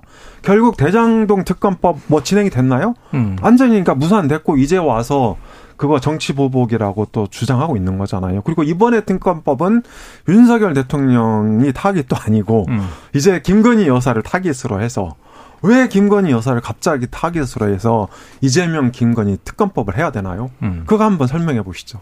저 이해가 전혀 안 가는데. 그런데 네. 김건희 여사 논문 문제나 김건희 여사 주가 조작 문제는 아, 영부인 문제고 대통령과 가장 가까운 영향을 미치는 분이기 때문에 빨리 대통령실에서 해명은 하고 정리는 하고 넘어가야지 언제까지 여기에 어. 이렇게 늪에 빠져 있을 건지 아니, 이건 좀 이 김건희 여사 문제가 아니고 예를 들면 생각해 보세요. 김건희 여사 개인 아주 개인적인 프라이버시라고 우리가 얘기하는 신상에 대한 문제. 예전에 예를 들면 뭐 줄리 의혹 이런 거는 아 저건 아닌 것 같은데 저건 당시 민주당에도 대선에서 크게 도움 안 되는데 근데 그게 확 불붙었다 사그라졌고 네. 본인이 적극적으로 해명을 했어요. 그 과정에서 뭐 녹취도 나오고 이런 부수적인 문제가 있었지만 그게 대선에 큰 영향을 주지 못했어요. 국민들도 가늠을 하는데 지금 김건희 여사가 문제인 게 아니라 개인이 김건희 여사가 영부인인데 어떤 일에 관여하느냐 하면 자 관저 공사를 합니다. 이상한 일이 벌어져요. 3시간 만에 수의 계약이 이루어지고 알고 보니까 음? 협력업체였던 회사네. 사실은 이게 협찬의 이름이 올라와서 보니까 대통령실 해명은 협찬한 회사는 아니고 과거에 공사를 했던 회사인데 감사의 표시로 협찬으로 올려준 거다. 그러니까 이제 돈을 낸 회사는 아니지만 거래를 했던 회사다라는 얘기가 된 거예요. 근데 그 그런 기업들이 지금 대통령이 된 이후에 정부의 광급공사에 들어오는데 매우 수상한 과정들이 벌어져요. 네, 그래서 이제 민주당이 네, 이게 김건희 네. 여사의 네. 문제가 아니고 이건 정부 예산의 문제이기도 하고 윤석열 대통령의 문제이기도 한 거죠. 네, 그래서 민주당이 관제 의혹에 관한 국정 제안, 국정조사 어, 제안서를 지금 발의를 해놨어요. 네네네. 발의를 해놨고 이제 이 얘기 하기 전에 다 특검법으로 잠, 잠시 돌아가자고요. 음, 음. 그러니까 특검법을 내긴 냈지만 이게 어, 여당이 반대하면 사실상 추진이 불가능하잖아요. 네, 그리고 이 패스트 트랙, 그러니까, 그러니까 한 6개월 정도 걸리죠. 빨리 하면. 이렇게 패스트 트랙으로 지정을 해서 특검법 통과를 시키더라도 이게 네. 대통령이 거부권을 행사하면 특검법 없죠. 자체가 이제 성립이 안 네. 돼요. 네. 그래서 저는 이재명의 쌍특검 제안은 이 그러니까 정치 공세를 분명히 정치 공세 의도를 분명히 한 거다. 음. 이제 이렇게 이제 보고 싶고요. 그리고 민주당이 어, 국정조사 어, 제안서를 내놨기 때문에 그걸 정기국회에서 통과시키면 되죠. 음. 그러면 네, 이 건에 대해서는 네. 어, 이 범죄 혐의 용의자를 불러서 청문회 세워갖고 망신을 줄 수 있죠. 하지만 음. 이렇게 하는 것이 윤석열 대통령 내지는 영부인에 대한 어떤 그 합당한 조치냐 네. 그것이 대한민국을 위해서 꼭 그렇게 해야 되는 거냐 음. 이런 의문은 좀 남는 아니, 것 그래서 같아요. 그래서 제가 대통령실에 있는 참모라면 특검 날라오고 또 윤석열 대통령에 대한 고발도 두 건이 있었어요 이틀 사이에 네. 그런 것도 날라오고 막 국정조사 하자 그러고 지금 이제 이 여당 쪽에서 이엄 소장님 말씀하신 공세를 하고 있어요. 국민검증단 어 그거 야당 사람들 야당 관계자들로 가까운 학자들이던데요. 정치 세력입니다. 네. 이거는 논문 검증이라고 볼 수 없습니다. 정쟁입니다. 정쟁입니다. 프레임입니다. 이렇게 얘기를 하는데 가장 쉬운 해결 방법은 뭐냐면 특검 안 되겠죠. 안 될 거라고 봐요. 국정조사 아주 쉽지 않죠. 그러면 지금 이 이야기한 나열한 의혹들에 대해서 대통령실 1 이거 2 이거 3 논문 표절 대통령실 문제 아니고 김건희 여사가 이렇게 하겠습니다. 어떤 방식으로 하겠습니다. 해명을 하면 아주 클리어하게 해결될 문제인데 국회 운영위에서 비서실장, 시민사회 수석, 여러 총무비서관 놓고 물어보는데 저는 모릅니다. 아무도 해결하려고 예, 예. 그러니까, 하지 않습니다. 그래서 그러니까 이 문제 이걸 어떻게든 확인을 하는 과정에서 강수를 두는 건데 대통령실이 쉽게 해결할 수 있다니까요. 2095님께서 추석인데 민생 좀 살펴주세요. 사실을 알아야 하겠지만 음. 김건희 여사 얘기 너무 많습니다. 그러니까요. 국민들 다 그렇게 생각해요. 맞아요. 여당 지지자든 야당 지지자든 김건희 여사 문제가 그렇게 중요하냐 이렇게 생각하는데 음. 이 문제가 정치적 논쟁이 됩니다. 빨리 해결할 수 있도록 좀 음. 대통령실에서 좀 정리하고 갔으면 좋겠습니다. 문제는 민생입니다. 이 9266님 정치 얘기는요. 추석에는 좀 그만하고 싶어요. 좀 즐겁고 훈훈한 얘기 합시다. 대구 보름 같은 오늘 100년 만에 가장 둥글고 환한 어. 어, 달이, 달이, 떠오릅니다. 서울은요. 주진우 라이브 끝나면 뜨기로 했습니다. 7시 아. 4분에 떠오르고요. 부산도 어, 주진우 라이브 끝날 시간에 6시 53분에 떠오릅니다. 오늘 어, 달이 가장 높게 휘영청 네, 높게 네. 뜨는 시간은 0시 47분입니다. 네. 다 주진우 라이브 끝나고 달 오기로 했으니까 그런 줄 알고 계세요. 야, 달을 이렇게 딱 보면 오늘 달을 보면 네. 정말 그 장신구의 보석처럼 빛나지 않겠어요? 그러면은 이제 장신구 세점은 또 두 명 지인은 누구에게 어떻게 빌린 건지 소 자, 장, 자 김건희 여사 얘기는 그만하고요. 네. 아, 지금부터 이준석 네. 대표 건도 핵심 쟁점인데. 아니 그럼 이준석과 네. 정진석 비대위원장 아. 이거 어떻게 될 것 같습니까? 네, 이거 일단, 민생으로 갈까요? 네, 네, 일단 이준석 대표 가처분 신청 또 했죠. 했죠. 음. 또 했는데 제가 보기에 법원이 이번까지 어, 이준석 전 대표 가처분을 인용을 하면 사실상 이 국민의힘 여당을 음. 이제 완전히 그 와해시키는 음. 그러니까 멘붕 속으로 빠져들게 하는 그런 요인이기도 하고 그러면 법원이 어, 이 야당 대표까지 정하냐 이런 이제 논란이 있을 가능성이 있어서요. 음. 이번에는 제가 보기에 기각될 것 같아요. 예, 기각될 것 같고 어, 이렇게 되면 이제 이준석 전 대표가 할 수 있는 카드는 본안 소산, 본안 음, 소송에 음. 갈수 있을 것 같고요. 그리고 이제 당내 남아서 당내 남아서 아마 계속 투쟁할 거다. 음. 그러니까 왜냐하면 2024년 어, 총선 때는 결국 2030이 캐스팅 보트거든요. 음. 그래서 만약에 국민의힘이 2030의 일부의 지지를 확보하지 못하면 최소한 50% 정도 음. 어, 이, 이 총선에 질 수밖에 없어요. 저는 그런 면에서 어, 이준석 대표가 어, 2030 지지를 어, 기반으로 한 당내 투쟁에 주력해야 할 거다 이렇게 보고 있고요. 그리고 음. 정진석 이번에 새 비대위원장은 원래 이제 정진석 어, 국회 부의장이 윤상현 의원과 함께 이제 윤심을 입은 차기 당대표 후보로 거론이 됐었거든요. 그렇죠. 예. 윤핵관의 범 윤핵관 뭐 그렇죠. 예, 범 윤핵관의 자장인데. 자장이죠. 예, 근데 어쨌든 그러니까 적당한 이제 비대위원장이 없다 보니까 네. 불가피하게 아 이게 국회 부의장도 사실 겸직하면 안 되죠. 그렇죠. 예, 겸직 그 금지 규정도 있고 이러긴 한데 이래서 맡게 됐는데 어 결국은 이제 그 원내대표를 어 새로 뽑아서 어 이 친윤 친정 체제를 재구축하는 음. 아, 그런 과정으로 보면 되겠다 이렇게 생각이 그러니까 듭니다. 법원이 왜 여당의 대표를 뽑느냐 이렇게 얘기하셨는데 이 취지는 뭐냐면 법원은 당원과 국민 여론으로 선출한 당 대표는 보호돼야 한다. 지금 이 취지예요. 근데 당 대표를 막 여러 가지 방식으로 당원 당규를 시간이 흐른 이후에 소급해서 야 그때 선출직 4명의 최고위원이 사퇴했잖아. 그럼 비상 상황이 맞잖아라고 벌어진 일을 글자로 써서 당원 당규에 담은 다음에 그러니까 그때는 비상 상황이었지. 법원이 잘못 본 거 맞죠? 이거 국민들이 보면서 웃고 있잖아요. 저런 저렇게 하는 해도 아, 되는 네. 거야? 네. 그럼 우리도 저렇게 해도 되겠네? 이건 전 교육적으로 상당한 문제가 있어요. 다 학급 회의를 하는데도 규정을 따라가는데 아 사후적으로 저렇게 뒤집어서 그래 새로 문구 넣어서 자 이 과거에 그럼 몇 주 전으로 돌아가서 자 이거에 근거해서 그렇게 했던 거야.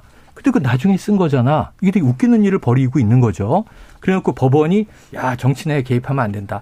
저도 그렇게 생각하는 게 법이 개입하지 못하는 부분들을 해결하는 게 정치인데 네. 정치가 자꾸 법의 판단을 구하는 게 좋지 않아요. 근데 이준석 대표 입장은 뭐냐면 나는 선출된 당 권력인데 이렇게 밀려나도 되는 겁니까? 법원에서 절차를 따져보니까 이상하네. 한 번 해서 안 된다 그랬는데 또 그걸 해. 그러면 이번에는 아유 그래 귀찮다 봐줄 거라고 생각을 한다. 저는 첫 번째가 문제가 있어서 법원이 네. 가처분을 인용했다면 두 번째, 세 번째도 인용되는 게 옳다라고 보고요. 그러게요. 당이 여기서는 좀 쉽지 않을 겁니다. 자, 정치는 바뀌지 않습니다. 어떻게 사람이 변합니까? 아, 정치권 바뀌지 않아, 않아요. 그러니까 생물인데. 우리 깨어있는 우리들이 정치권을 좀 바꿔보도록 하겠습니다. 추석 지나면 네. 추석 지난다고 해서 뭐 성묘하고 나, 난다고 해서 변하나요? 우리가 바꿔보자고요. 어. 최영일, 엄경영 두 분 감사합니다. 고맙습니다. 고맙습니다.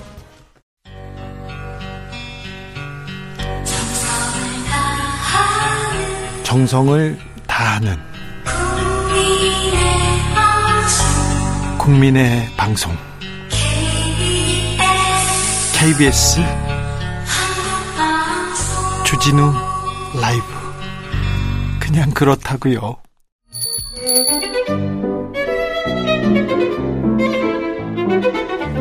어서 오십시오. 고품격 정치 토크의 세계로 오신 여러분 환영합니다. 5성급 정치 맛집의 메인 셰프 소개합니다. 깨어있는 정치지성 15,000보. 지금은 못 걷습니다만 영원한 현역은 맞습니다. 전 실장, 전 장관, 박지원 전 국정원장 모셨습니다. 어서 오십시오. 2,000보씩 걷습니다. 2,000보. 걷기 시작하셨군요. 네. 드디어 박지원 걷기 시작했습니다.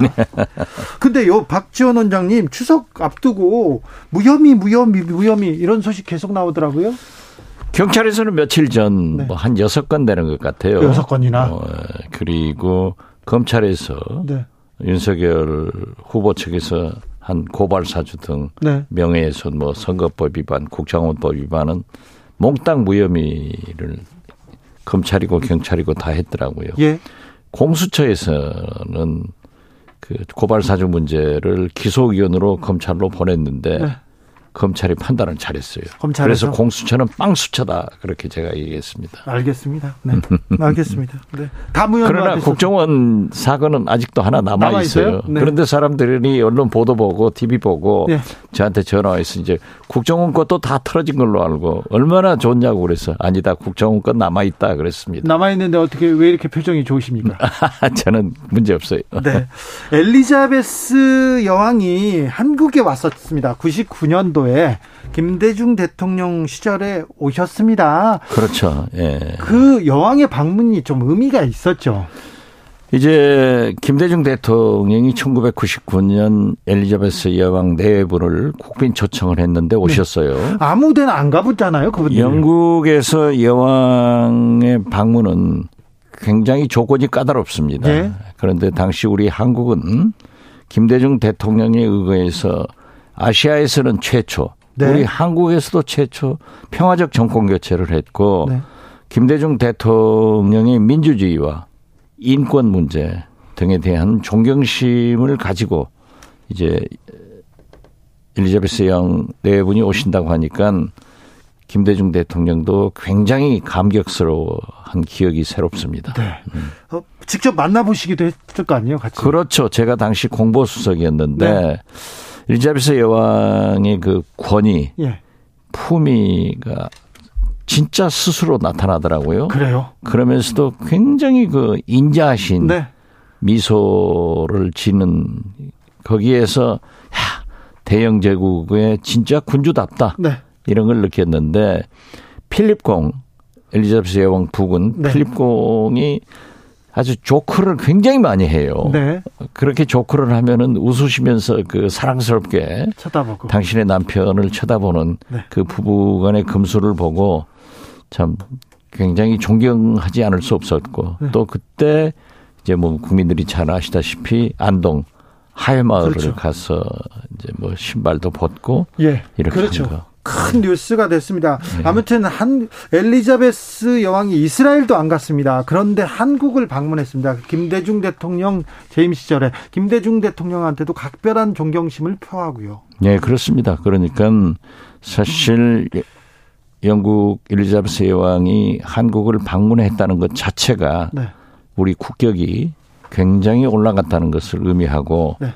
민주주의와 어, 인권 평화적 정권 교체에 대해서 그만큼 높이 평가했다. 이렇게 생각합니다. 전 세계적으로 그때 한국의 국격 그리고 한국의 민주주의에 대해서 좀 인정을 받았군요. 그렇죠. 네. 네. 그때는 미국도 뭐 클린턴 대통령도 그렇지만 미국도 항상 한국한테 한국 남북한 문제 물어보고 그다음에 민주주의에 대해서 항상 존경 표한다 얘기는 항상 했어요. 그렇죠. 그 1999년 또 DJ 모시고 이제 제가 영국 아니 미국 갔는데 네.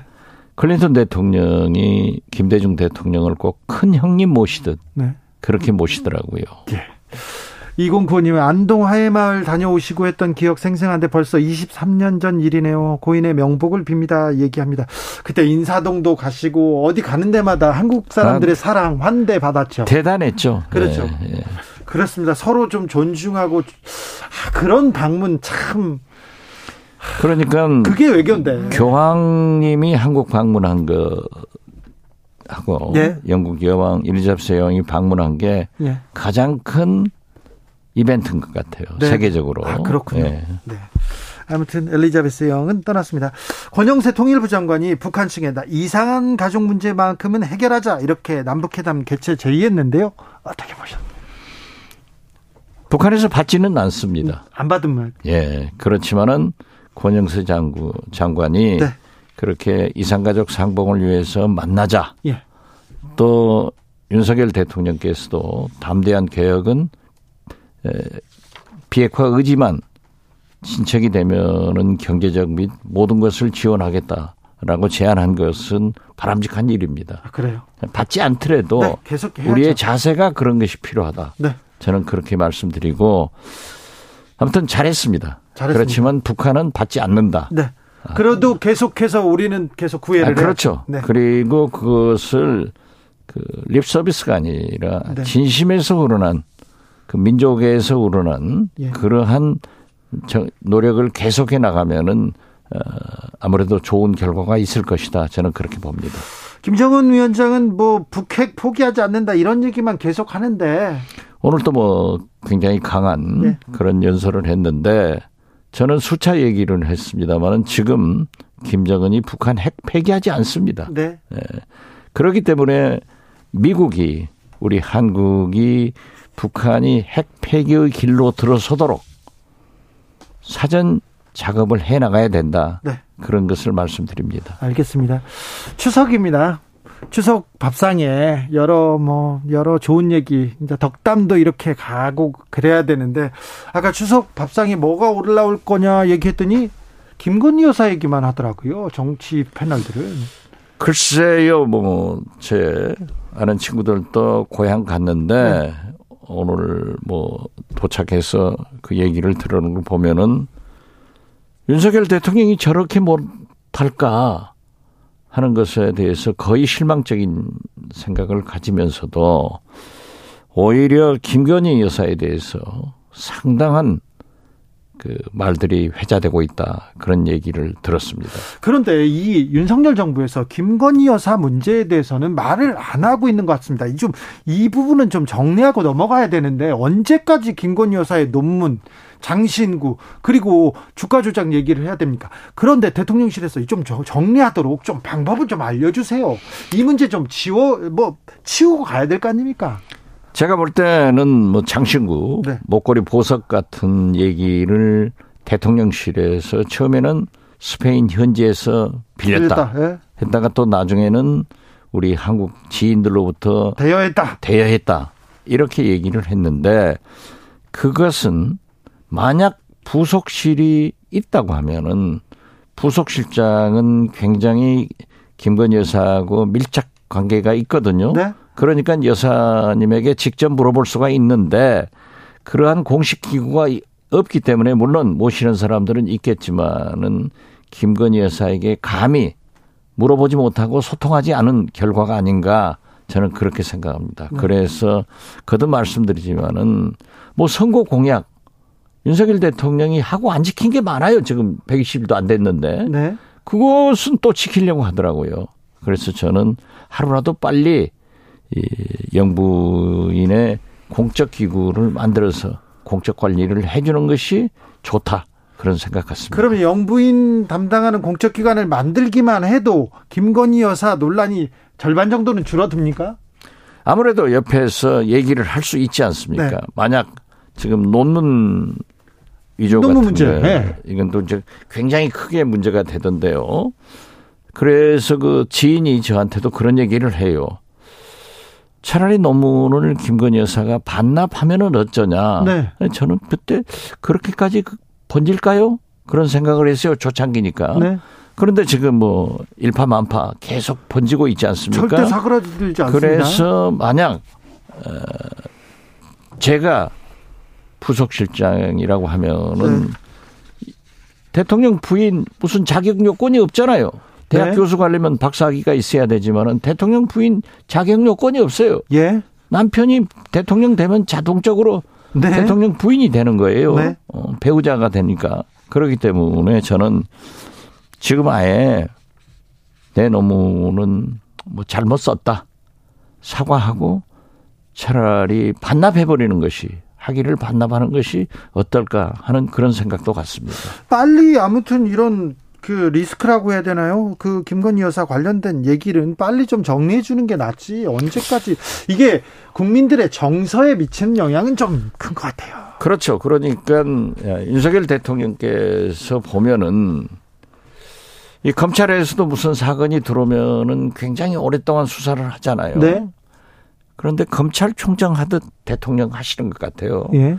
그런데 빨리 결정을 안 해요. 네. 예를 들면은 국민의힘 지도부 네. 문제도 빨리 단언을 했고 비서실 개편도 빨리 했으면은 인적 개편을 했으면은 지금 50명의 비서관 행정관이 추석을 앞두고 보따리 쌌잖아요. 예. 이게 굉장히 큰 문제입니다. 그, 렇죠 이런 것들을 빨리빨리 그 할 수 있는 것은 결정을 해줘야 되는데 대통령이 결정하는 자리 아닙니까? 글쎄요. 그렇죠. 대통령은 실무에 밝을 필요가 없어요.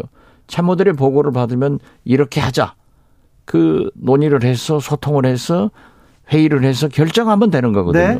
그런데 그걸 못 하고 있는지 이번에도 보십시오. 지금 이번에 그 홍수 피해장이 가실 때 입으신 옷이 네. 이 어깨에 대통령이라고 써 있는 네. 옷을 입었더라고요. 네. 그러니까 이제 굉장히 그 말썽이 되던데 어, 대통령 세상 사람이 다 알아요. 네. 그리고 전 세계 대통령이나 임금이 네. 거기다 대통령 임금이라고 써진 적이 없어요. 그런 옷 안 입어요. 그리고 꼭 그러니까 저는 후보 때 손바닥에다 왕자 쓴 게 기억이 나더라고요. 그러니까요. 그런데 저는 그게 대통령이 저희들도 그러잖아요. 네. 옷을 입으면서 뭐 다 일일이 안 보고 입잖아요. 그래서 네. 옆에서 나는 대통령실 비서들이 네. 무언가 좀 잘못하고 있는 것 같아요. 어? 무언가 잘못하고 있어요. 그러니까요. 만약에 그러한 대통령이라고 여기다 써붙일 이유가 전혀 없잖아요. 어, 그렇죠. 예. 대통령 다른 나라는 뭐 대통령 이렇게 안 쓰죠. 클린턴 어, 뭐 세계에서 대통령이라고 써가지고 써가지고 다니는 사람은 한 사람도 없어요. 엘리자베스 여왕 왔을 때 여기다 여기 여왕 이렇게 안 썼어요. 안 썼죠. 원장님도 그 양복 안에다 뭐라고 쓴 거 아닙니까? 없습니까? 이따가 검사해. 뭐 저희들은 네. 어떤 행사장에 가면 명패를 붙이죠. 네, 네. 그렇지만 대통령은 명패도 안 붙여요. 네. 어, 그렇잖아요. 음. 그렇죠. 아, 그러네요. 왜 그런데 그렇게 대통령이? 글쎄, 그러니까 제가 보니까 뭐 대통령이 그걸 시켰겠어요? 네, 그렇죠. 그렇기 때문에 않겠죠.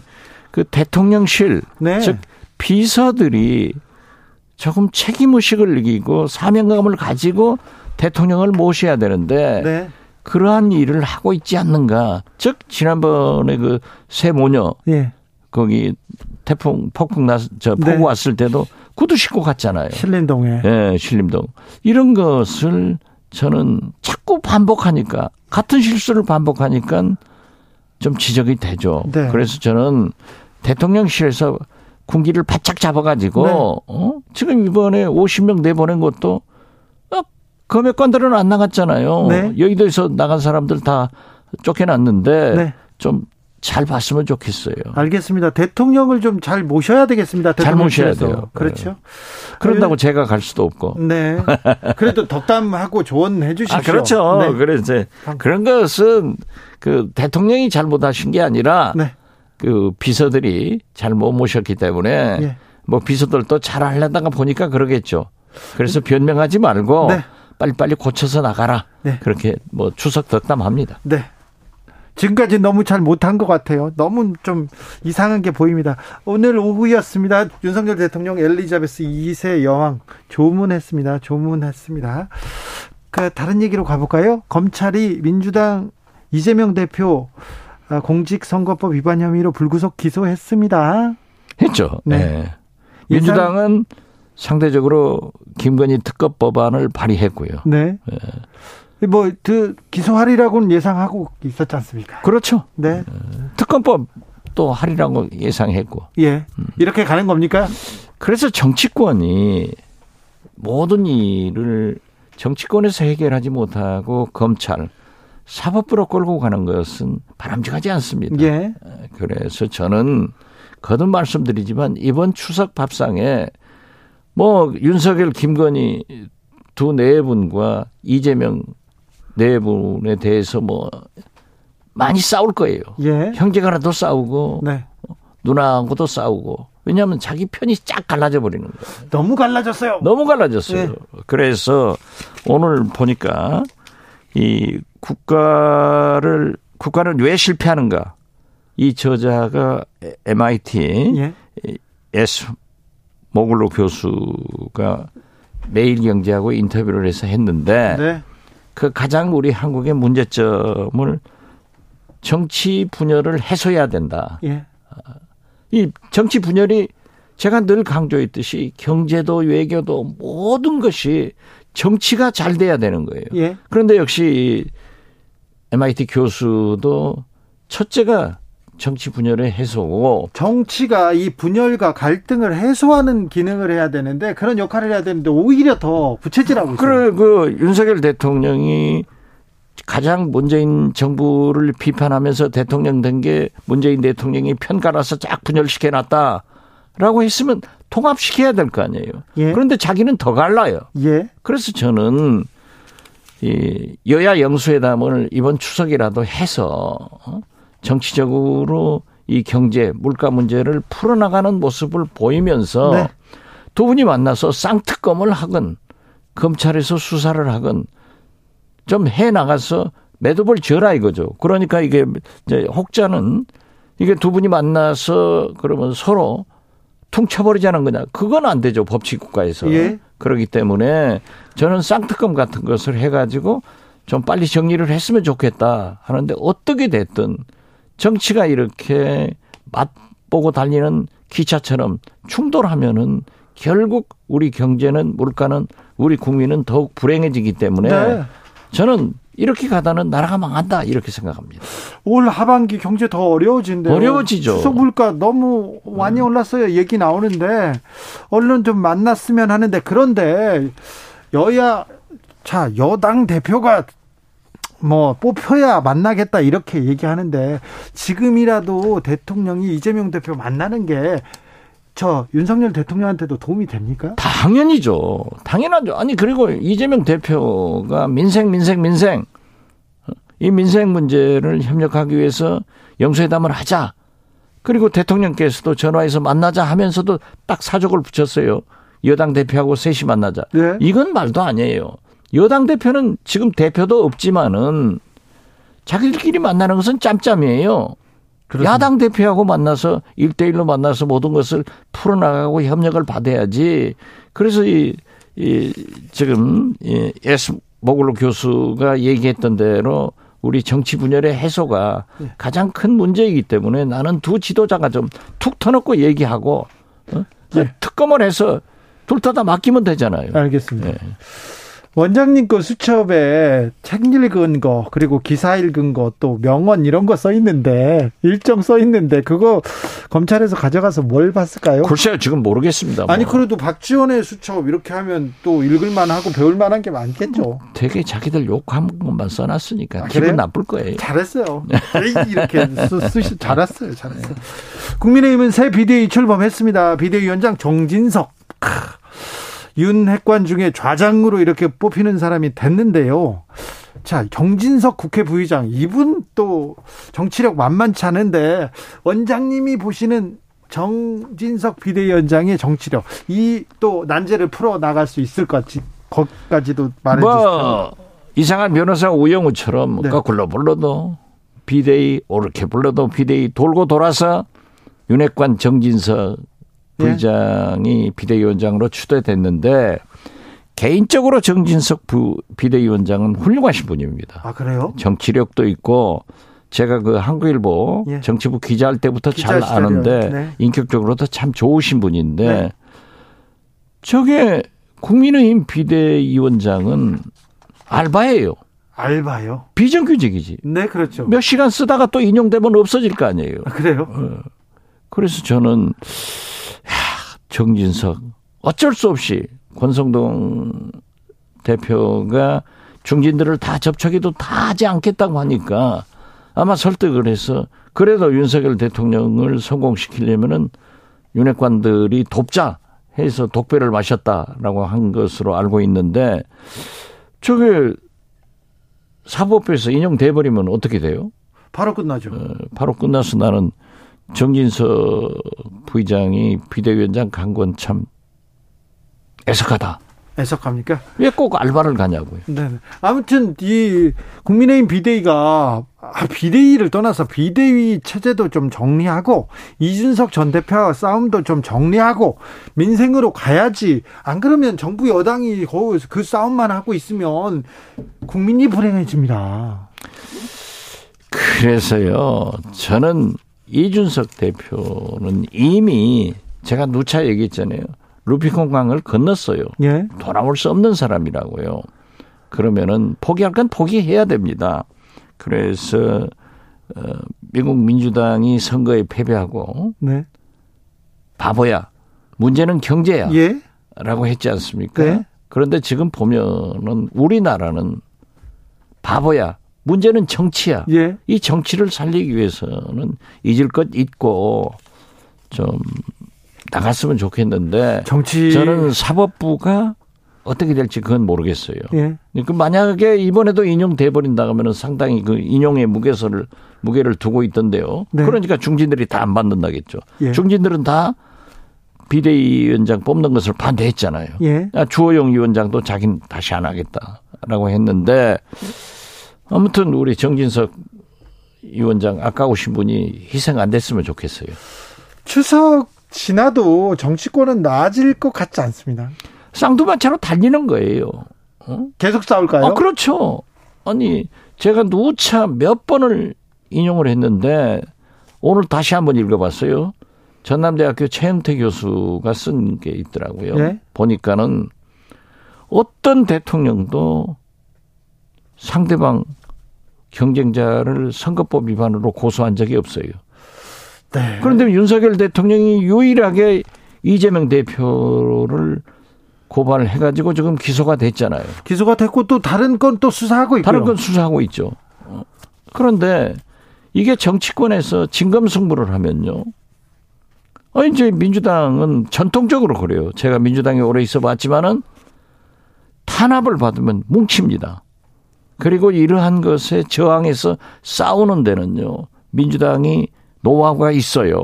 그렇기 때문에 정치권에서 싸우면은 여야가 이런 일로 싸우면은 나중에 비깁니다. 승자도 없고 피해자도 없고 그냥 없어지는 거예요. 예. 그런데 지금 민주당에서 김건희 여사의 모든 것을 가지고 뭐 세 가지 것 가지고 특검하자, 어? 윤석열 대통령 비록 지금 당장 공소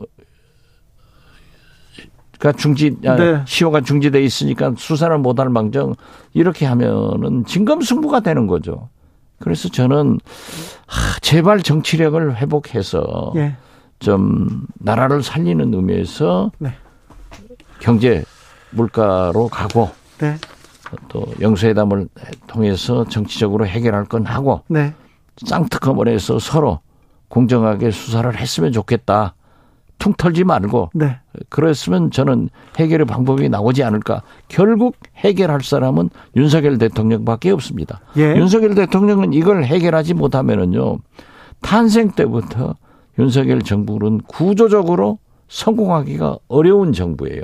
왜냐하면은 국제 경제가 안 좋잖아요. 안 좋잖아요. 예? 이렇게 안 좋은 때가 없었어요. 미국과 중국 보세요. 네. 그런다고 지금 이 윤석열 정부가 외교를 잘하고 있습니까? 미국에 줄거다 주고 인플레 방지 뭐 그렇죠. 못하죠. 뒤통수 맞았죠. 전기차 어떻게 합니까? 한국 전기차. 아니 그러니까 펠로시 의장 오셨을 때 3인자니까 만나서 미국은 외교가 정부보다 의회 외교가 더 셉니다. 예. 의회가 법안으로 다 하니까. 이번에도 의회에서 법안 만든 거잖아요. 만들면 그러니까 그 펠로시 의장을 만나서 여러 가지 설명을 좀 했으면 좋았는데 아, 중국의 3인자가 오는 것은 만나고 이번에 해리스 부통령 인장 오니까 만난대요. 예. 그래서 이게 뒷북치는 거예요. 중국도 그렇고 러시아도 보십시오. 지금 이제 그 석유가 상한제에서 천연가스 상한제도 한다는 거 아니에요. 우리가 서, 석유가 상한제 가입한다 하니까는 아시아에 우리나라에 석유를 안 팔겠다. 예. 천연가스도 공급하지 않겠다. 이게 문제가 굉장히 커요. 심각한데 정치는 실종됐습니다. 정치권은 싸움만 하고 있고요. 그러니까 마지막으로 자 이거는 좀 해라 추석 맞아서 야 정치권 그리고 대통령 이것만은 고쳐라 한마디 또 알려주시면 덕담 또 지금 전쟁하지 말라 싸우지 말라 네. 하는 것은 통하지 않을 거예요. 네. 이것을 해결할 수 있는 분은 유일하게 윤석열 대통령이시니까 네. 대통령님 제발 이재명 대표와 두 분이 영수회담을 해서 정치적으로 정치적으로 풀거 풀고 쌍특검에서 수사 맡겨 버리고 경제 물가 문제로 가시는 것이 대한민국을 살리는 길이고 국민을 살리는 길입니다. 이렇게 말씀드립니다. 그거 안 하면 나라가 나라가 망합니다. 망합니까? 아니 때 봤지 않습니까? 사정해가지고 90% 이상 지지받았지만은 네. IMF 나와서 나라가 망했잖아요. 이렇게 가서는 안 돼요. YS의 길로 가서는 안 돼요. 네. 통합한 성공한 DJ의 길로 가야 돼요. 알겠습니다. 여기까지 들을까요? 네, 그러세요. 추석 때 말씀 감사합니다. 네, 추석 잘 보내세요. 세뱃돈은 주고 가세요. 감사합니다. 정치 맛집 박지원 전 국정원장과 함께 했습니다. 감사합니다. 교통정보센터 다녀오겠습니다. 이현 씨. 정치 피로, 사건 사고로 인한 피로, 고달픈 일상에서 오는 피로. 오늘 시사하셨습니까? 경험해 보세요. 들은 날과 안 들은 날의 차이. 여러분의 피로를 날려줄 저녁 한 끼 시사. 추진우 라이브.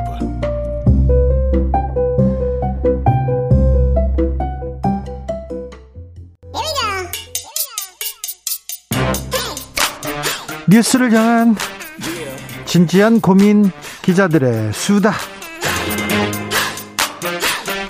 라이브 기자실을 찾은 오늘의 기자는 미디어늘 정철훈 기자입니다. 어서 오세요. 안녕하세요. 오늘은 어떤 이야기 준비하셨어요? 어, 예, 추석 지나면 방송계 쪽 점점 더 시끄러워질 것 같은데요. 시작되는 것 같습니다. 예, 지금 뭐 공무원들 하드디스크 포렌식 하면서 이 정기 감사 업무 범위를 넘어선 것 아니냐 우려가 나왔었던 이 감사원의 방송통신위원회 감사. 예. 요게 이제 결국 2020년 당시 종합편성 채널 재승인 심사를 조준 하는 것으로 나타났습니다. 네. 관련 첫 보도를 또 TV조선이 했는데요. 네. 어, 2020년에 방통위가 TV조선 재승인 심사 점수를 취합하는 과정에서 이 공정성 점수를 조작한 정황이 감사에서 드러났다. 요 내용입니다. 어, 감사원이 이제 TV조선 평가 점수가 전체적으로 높게 나왔다고 해서 이 채점 때 공정성 점수를 낮춰 수정했다는 심사위원 진술을 확보했다. 이게 이제 조선일보 어, 보도 내용인데요. 어, 사실이라면 방통위가 인허가권을 이용해서 정권 마음에 들지 않는 방송을 예, 공격한 것이다라고 조선일보가 오늘자 사설에서 어, 밝히기도 했습니다. 그런데 그래가지고 TV조선의 재승인을 취소한 것도 아니잖아요. 예, 조건부 재승인을 해줬는데 네. 어, 원래 이제 재승인 제도에 따르면 공적 책임이 이제 공적 책임 분야의 점수가 미달하는 경우에 재승인을 취소할 수 있거든요. 그래서 네. 어, 그 당시 저도 이제 그 방통위 전체 현장에 있었는데 어, 그때 이제 소수 의견이긴 했지만 TV조선 재승인을 취소해야 된다라는 의견도 있었습니다. 공공성, 공정성에서는 예. 낮은 점수를 받았잖아요. 예, 상임위원, 상임위원 중에. 하지만 이제 조건부 재승인을 해줬고, 이 당시의 쟁점은 이제 그 공성, 공정성, 방송의 공정성을 어떻게 평가할 수 있느냐, 이게 쟁점이었는데 지금 감사원이 가지고 온 거는 누군가 점수를 조작했다는 프레임입니다. 지금 이제 방통위 감사에서 이것저것 하드디스크 포렌식 하다가 지금 이제 종편 재승인 심사 거기까지 심사 점수까지 갔군요. 예, 지금 감사원이 이 종편 재승인 심사위원 감사에 나선 게 이게 처음입니다. 감사원 역사상 처음이고요. 어, 자연스럽게 한상혁 방통위원장 업무방해, 업무방해 등 혐의로 어, 포토라인에 서지 않을까 이런 전망이 나오고 있고요. 당장, 감사원에서 감사하면 또 그걸 또 검찰에 고발하죠? 예, 맞습니다. 그래서 뭐 조선일보에서도 빨리 검찰에서 수사 제대로 하라 이러고 있고 국민의힘에서는 한상혁, 한상혁 위원장 빨리 책임 있는 자세를 보여라 이러면서 사퇴를 요구하고 있습니다.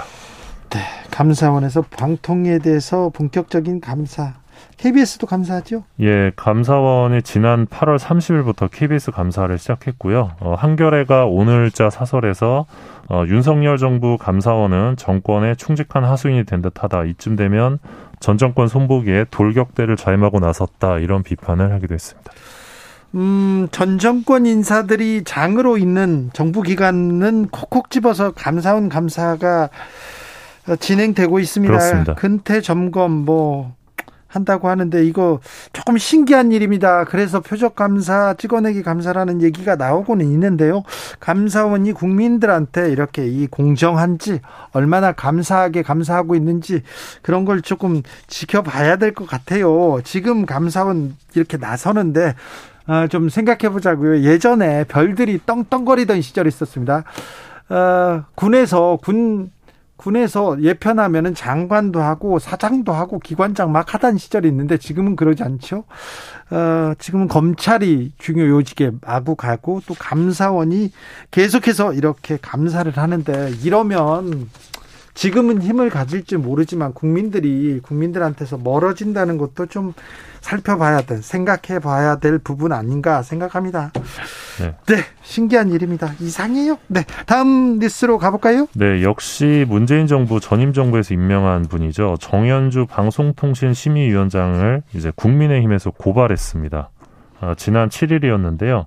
어, MBC와 TBS를 상대로 봐주기 심의를 했다라는 취지로 직무 유기 혐의로 이제 정현주 위원장을 비롯한 관계자 일곱 아홉 명을 어, 고발했습니다. 실세라는 권성동 원내대표가 계속 이 발언 이어갑니다. 예, 앞서 이제 권성동 원내대표가 김어준은 야권 지지층에 지령을 내리듯이 온갖 선동과 가짜 뉴스 생산에 앞장서고 있다. 그런데 민주당이 장악한 방심위는 노골적인 내편 봐주기 심의로 공정성과 객관성을 잃었다 이렇게 주장을 하고 있었습니다. 네.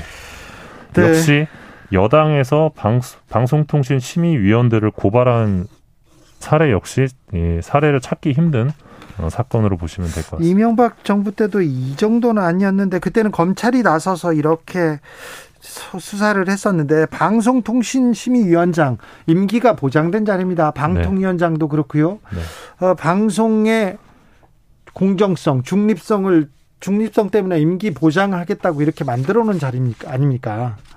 근데 정권 입맛에 맞지 않는다고 해서 이렇게 고발을 하고 네, 그래서 역시 또 포토라인에 서시지 않을까 싶습니다. 네. 어, 추석 끝나면 아무튼 네. 이 감사 그 방송통신위원회 방송통신심의위원회 뉴스가 계속 나올 겁니다. 예. 여기서 큰 어, 싸움이 벌어질 것 같은데 지켜보시죠. 저희가 잘 충실하게 전하겠습니다. 다음 이야기 가볼까요? 아, 요거는 좀 기자들이 많이 우려하고 있는 대목인데요. 네. 그 윤상현 국민의힘 의원이 어, 당사자 동의 없는 통화 녹음을 불법으로 규정하는 통신비밀보호 개정안을 발의했습니다. 네, 기자들이 이렇게 취재 과정에서 녹음하는 사람 많죠. 그리고 정치인 중에서도 누구랑 얘기만 하면 다 녹음하는 사람들 요즘 많습니다. 예, 현행법에 따르면 당사자 간 통화 녹음 처벌 대상 아닌데 예. 개정안이 통과되면 형사 처벌이 가능합니다. 사실 이게 일반 시민분들 입장에서는 동의 없는 녹음 당연히 불쾌할 수밖에 없고 충분히 문제 제기할 수 있는 대목이라고 생각을 하고요. 윤상현 의원 역시 예외로 두는 대목들이 있습니다. 그 형사처벌이 아닌 직장 내 괴롭힘, 언어 폭력 이런 부분들. 근데 여기서 취재 활동은 또 예외로 포함하지 않았습니다. 그래서 기자들 입장에서는 조금 취재 활동이 위축될 수 있다. 사실 취재하는 도중에 상대방한테 녹음해도 될까요라고 하면 하려고 했던 말도 안 하는 경우가 있을 수 아, 있거든요. 아, 그렇죠. 네. 녹음기 켜면 말을 안 합니다. 그래서 저는 취재할 때 그래서 어 녹음 안 하고 잘 적지도 않았어요. 적으면 말이 죽어 줄어드는데 녹음기를 켜지 않습니까? 녹음하겠습니다. 그러면 쑥 줄어듭니다. 그리고 본 말을 안 하시는 분들이 있어서 네 그때 조금 애, 애를 먹기도 그러면 했죠. 소송감은 좀 많이 어렵지 않으십니까? 어, 네 그래도 다 이겼어요. 저는 어, 네, 네. 괜찮습니다. 네 그래서 지금 어, 법이 설령 통과되더라도 이 언론의 취재 활동을 비롯한 공공의 이익과 관련된 통화에서는 녹음을 허용하는 예외 조항이 필요하다 이런 지적이 나오고 있습니다.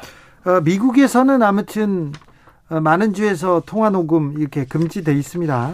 아 근데 미국에서는 지금 10여 개 주에서는 금지되어 있는데요. 나머지 37개 주에서는 허용하고 있습니다. 또 그래요? 그래서 주마다 좀 많이 다른 상황이어서요. 네. 조금 더 논의가 필요해 보입니다. 아, 이 부분 통화 녹음 금지 아, 그 윤상현 의원이 이 법을 발의하겠다고 했는데 걷어들이지 않고 계속 지금 주장하고 있습니까? 예, 그렇습니다. 아, 본인 문제도 있기 때문에 네. 본인이 어, 당사자가 녹음을 해가지고 어, 뭐 경찰 조사를 받은 적이 있죠. 음. 무혐의를 받긴 한 것 같습니다만. 다음 만나볼 이야기는요. 어, 지금 통일부가 예. 이 북한의 방송을 개방하겠다. 네. 그러니까 지금까지는 못 보죠 북한 예. 방송을. 그렇죠. 근데 볼 수 있게 하겠다는 입장을 지난 8월에 밝혔습니다. 네. 민족 동질성 회복을 위한 주요 과제로 뽑았는데 네. 어, 통일부에서는 동서독 간 방송 교류 협력, 협력이 이 독일 통일의 긍정적 역할을 했다라고 그렇죠. 평가하면서 어, 추진하겠다라고 밝혔습니다. 그러니까 네. 먼저 우리가 북한 방송을 보고 네. 북한도. 우리 방송을 봐라라는 건데 이거 같이 보면 좋겠어요. 교류하면 좋겠어요. 예, 그러니까 설령 북한이 받지 않더라도 이거를 네. 저는 되게 바람직한 방향이라고 보고. 아, 우리가 첫째 예. 자신감, 민주주의의 그 자부심이 있지 않습니까? 그렇죠. 예, 그래서 뭐 통일부에서 잘 잡았다고 생각하는데 네. 요거 관련해서 이제 영국 북한 대사관 공사 출신이죠. 이 태영호 국민의힘 의원이 최근 토론회를 열었는데 이런 말씀하셨습니다. 태영호가 이중 간첩이다, 빨갱이다 이런 전화가 많이 온다. 왜냐하면 이분이 지금 북한 방송의 선제적인 개방을 또 강조하고 계시거든요. 예. 그래서 이쪽에서도 많이 좀 논란이 있는 이슈인 것 같긴 합니다. 네. 근데 이제 태영호 의원 주장은 어, 김정은의 선전 성동에 넘어갈 만큼 우리 국민들의 의식 수준이 낮지 않다, 매우 그렇죠. 높다. 네. 네. 그런 자신감을 가져야 된다라고 네. 하고요. 또 이제 일각에서는 지금 우리가 이 북한에 대한 정보 접근권을 제한하는 법률이 국가보안법이 있는데 그렇죠.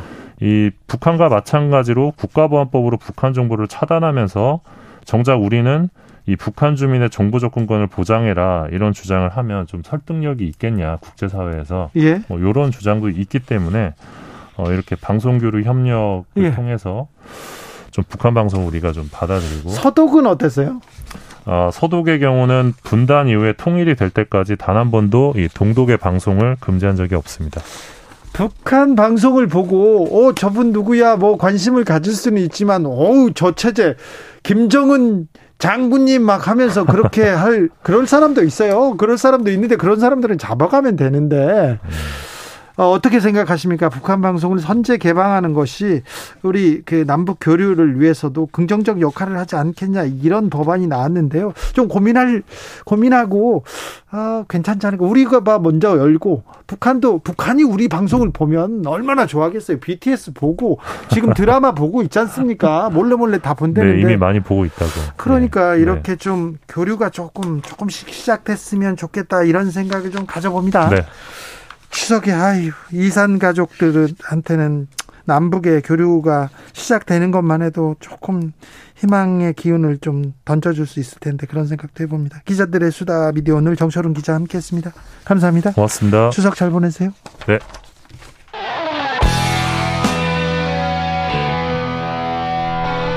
스치기만 해도 똑똑해진다. 드라이브 스루 시사 주진우 라이브.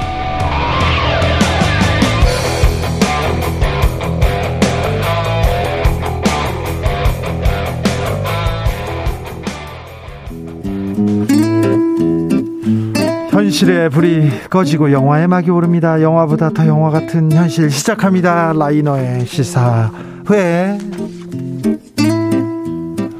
영화 전문 유튜버 라이너 어서 오세요. 네, 안녕하세요. 오늘은 어떤 이야기 해볼까요? 네, 제가 항상 하는 얘기인데 연휴에는 영화가 필요한 법입니다. 그렇죠. 연휴엔 영화죠. 옛날에는 방송국마다 어떤 추석 특선 영화 한다 하면 이렇게 신문에다 형광펜 치고 뭐 네, 한다 네, 모여서 네. 보던 그런 또 재미가 있었는데 네. 네. 뭐 지금은 뭐 그렇진 않습니다만. 네, 지금도 이제 추석 특선 영화를 TV에서 해 주고요. 네. 또 이제 영화관에서는 추석을 노리고 영화가 개봉하기도 하는데요. 네. 가족끼리 같이 보는 영화도 필요한 것 같고요. 가족끼리 좀 그런 거 좀 좋아요. 음, 그렇습니다. 네. 그런 게 좀 필요한 것 같은데요. 오늘 근데 제가 특선 영화들 올해 하는 것들을 쭉 보니까 네. 대부분 다 개봉한 지 얼마 안 된 그런 작품들을 선정하는 것 같더라고요. 경쟁 경쟁 경쟁하죠. 네, 그래서 최신 영화 중에서 볼만한 작품도 있고 그 영화관에서 놓친 작품을 TV로 만나는 것도 좋은데 항상 구간이 명관이라고 하잖아요. 네. 검증된 영화를 보는 것도 좋을 거라는 생각이 듭니다. 그 구간이 명간 검증된 영화 뭡니까? 그래서 네, 온 가족이 함께 웃을 수 있는 네. 정말 집안 가득 웃음소리가 퍼질 수 있는 그런 영화가 뭡니까? 덤 앤 더머입니다. 아, 덤 앤 더머. 짐 캐리. 어, 정말 대단한 명작입니다. 네, 그렇습니다. 네. 또 짐 캐리는 또 잘 아시겠지만 네. 90년대 코미디 영화의 제왕이라고 할 수 있죠. 그렇죠. 예, 정말 저도 개인적으로 짐 캐리 너무 좋아해서. 그렇죠. 이분요 또 연기도 매우 훌륭하지만 생각도 굉장히 배울 게 많아요. 음. 얼마 전에 저희가 제가 어, 졸업 축사 짐 캐리 얘기해 줬었는데 그 얘기도 그렇습니다. 추선 추석 때는 영화지요. 클라라님은 추석 밥상 대화를 좀 줄이기 위해서 더더욱 영화를 틀어놔야 됩니다. 얘기하고요. 아님 추석 때는 성룡 영화 아닙니까? 그런데 짐 캐리입니다. 짐 캐리. 네. 네. 그래서 이 덤 앤 더머라는 작품은 짐 캐리의 영화들 중에서도 네. 뭐 마스크, 에이스 벤츄라, 브루스 올마이티, 트루먼 쇼 같은 작품들 중에서도 가장 코미디, 가장 웃음이 많이 터져요. 가장 네. 재밌어요. 제일 재밌는 영화다. 이렇게 그렇죠. 얘기를 많이 합니다. 예? 실제로 저예산으로 만든 1,700만 달러로 만든 영화인데 2억 4천만 달러를 벌어들였다고 하니까요. 예. 흥행도 엄청났고요. 예. 짐 캐리만 생각하기 쉬운데 바로 옆에서 그걸 받아주고 있는 더맨 더머. 네, 제프 다니엘스라는 배우도 엄, 대단합니다. 사실 네. 어, 이 영화를 보고서 다, 니엘스를 그냥 덤 앤 더머의 해리로만 생각하는 분들이 있는데 네. 이분이 2014년에 찍은 작품이 바로 뉴스룸입니다. 아 그래요? 네, 뉴스, 이분이 그분이구나. 네, 뉴스룸에 나오는 그분이에요. 아 그래요? 그러니까 그 해리가 네 굉장히 뛰어난 배우인 거죠. 네? 덤 앤 더머에서는 짐 캐리 옆에서 네. 그렇게 바보 같은 행동을 하다가 그 뉴스... 바보 같은 행동이 아니라 바보였어요. 네, 바보. 네. 그렇죠. 그 자체인데 근데 뉴스룸에서는 그렇게 냉철한 앵커 역할을 합니다. 네.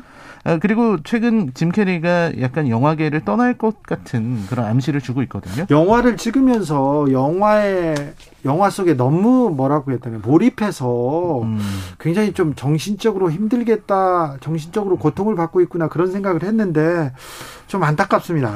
네, 굉장히 안타깝습니다. 네. 그리고 이제 더맨더머는 정말 그야말로 아무 생각 없이 보면 네. 폭소를 터뜨리는 작품이죠. 아, 자, 자, 명작이라니까 이 덤 앤 더머 속으로 들어가 보겠습니다. 네, 이 주인공 죽마고우인데요. 예. 로이드가 짐 캐리고요. 네. 해리가 이제 아까 말씀드린 제프 다니엘스입니다. 네.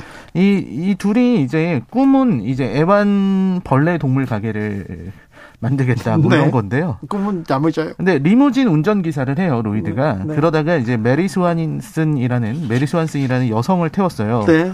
그래서 공항까지 데려다 줬는데 그 여성이 공항 한복판에 가방을 그냥 두고 가버리는 겁니다. 네. 로이드는 어 이거 돌려줘야 되겠다. 그래서 얼른 달려가서 가방을 가졌는데 그 후로부터 이제 정체불명의 괴한들에게 미행을 당하게 됩니다. 예. 이 그게 뭐냐면 사실은 이 메리의 남편이 납치가 됐어요. 예. 그래서 그 납치당한 사람의 이 몸값으로 네. 공항 거기에 놓으라는 지시를 받고서 가방을 놨는데 그렇죠. 이거 엉뚱하게 로이드가 가져가 버린 겁니다. 예. 그리고 해리랑 같이 집에 이렇게 들어오게 되는데 우연히 문 밖에서 괴한들이 정말 복면을 쓰고 권총을 장전하고 있는 그 모습을 봐요. 네. 그걸 보고서 로이드는 엉뚱하게도 네. 해리한테 예. 너 가스비 안 냈냐고 그렇지. 가스비 안 내서 가스통 들고 왔어 가스비 안 나서 가스비를 안 내가지고 저런 거 아니냐 그러고 도망쳐요. 예. 막 엄청 말도 안 되는 일들이 벌어져요. 뭐 예. 어, 꽃 파는 할머니에게 강도를 당한다거나 네. 뭐 이런 말도 안 되는 일들이 생깁니다. 그리고 이제 그 로이드의 애완동물, 반려동물인 앵무새, 앵무새. 목이 떨어지는 음. 일이 생깁니다. 이게 뭐냐면 그 아까 그 범죄자들이 음. 메모를 남겼거든요. 예. 가스 아저씨 미안해요. 뭐 이렇게 남겼는데 그걸 보고서 화가 나서 앵무새를 죽인 겁니다. 근데 또 로이드는 앵무새 목이 떨어졌는데 나 나이가 너무 많이 먹어서 그런 줄 알아요. 네. 네 이런 상황인데요. 어쨌든 이 두 사람은 아스펜으로 가자. 이 메리 스완슨에게 이 가방을 돌려주자라는 네. 생각을 하고 아스펜이라는 곳으로 떠나게 됩니다. 네. 이 아스펜은 서부 콜로로 콜로라도주에 있다고 네. 하는데요. 예. 이들이 사는 데는 미국 동쪽 끝입니다. 네. 그러니까 엄청난 여행을 해야 되는 건데요. 처음에 길도 잘못 들고 잘못 들고 이렇게 됩니다. 어, 재밌는 장면들이 많은데 어, 차를 타고 가다가 이제 로이드가 너무 소변이 마려워서 네. 맥주병에다가 소변을 보는 장면. 네. 그리고 그 맥주병이 있으니까 경찰이 와서 그 맛을 보는 장면이라든지 뭐 이런 재밌는 장면들이 계속 있는 거죠. 네. 그리고 이제 길을 잘못 들었다고 화를 내고 네. 기름도 없으니까 그 개, 강아지 모양의 차, 네. 승합차를 타고 있었는데. 그렇죠. 그 차를 팔아버려요, 로이드가. 네. 그리고 조그만 오토바이를 이렇게 타고 옵니다. 그걸 보고서 해리가 정말 잘했다. 너의 어. 모든 실수를 만회했다. 탁월한 선택이다. 이러면서 둘이 오토바이를 타고 로키 산맥을 넘는 그렇죠. 겁니다. 누가 더 바본지 경쟁합니다. 네, 로키 산맥을 넘는데 너무 추워가지고 어, 둘의 얼굴이 이렇게 굳어 있는 장면들 이런 것도 되게 인상적이고요.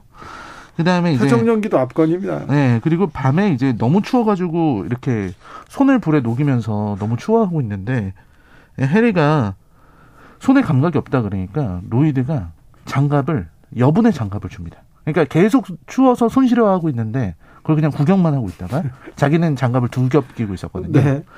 그걸 주니까 분노가 폭발해서 둘이 싸우다가 가방을 집어 던지는데 마침내 그 가방에 돈이 있었다는 사실을 알게 됩니다. 네. 그리고서는 이제 돈을 막 엄청나게 쓰기 시작하죠. 네. 그게 뭐 물론 이제 람보르기니 같은 것도 사고 부자 행사도 하는데 이 친구들이 돈을 쓰는 방법은 사치를 부리는 게 아니라요. 네. 돈을 휴지처럼 쓰는 겁니다. 네. 정말 코를 푸는데 이 돈으로 코를 풀고요. 이런 식으로 돈을 그냥 써버리죠. 네. 그러다가 이제 결국 아스펜에 도착했는데 어, 메리를 만나게 되고 이제 또 메리에게 반하면서 네. 일이 굉장히 복잡하게 되는 거죠.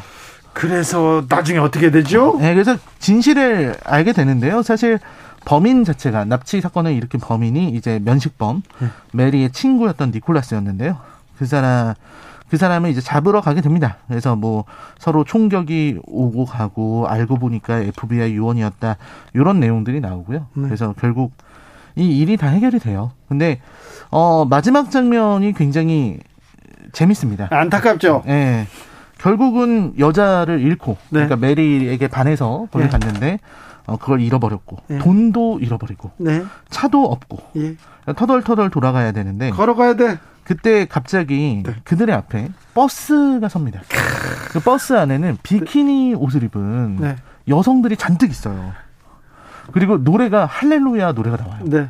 그리고서는 이 사람들이 이제서야 이제서야 이제 구원을 찾았다 했는데 네, 그렇죠. 이, 들이 우리가 이제 비키니 콘테스트를 가는데 네.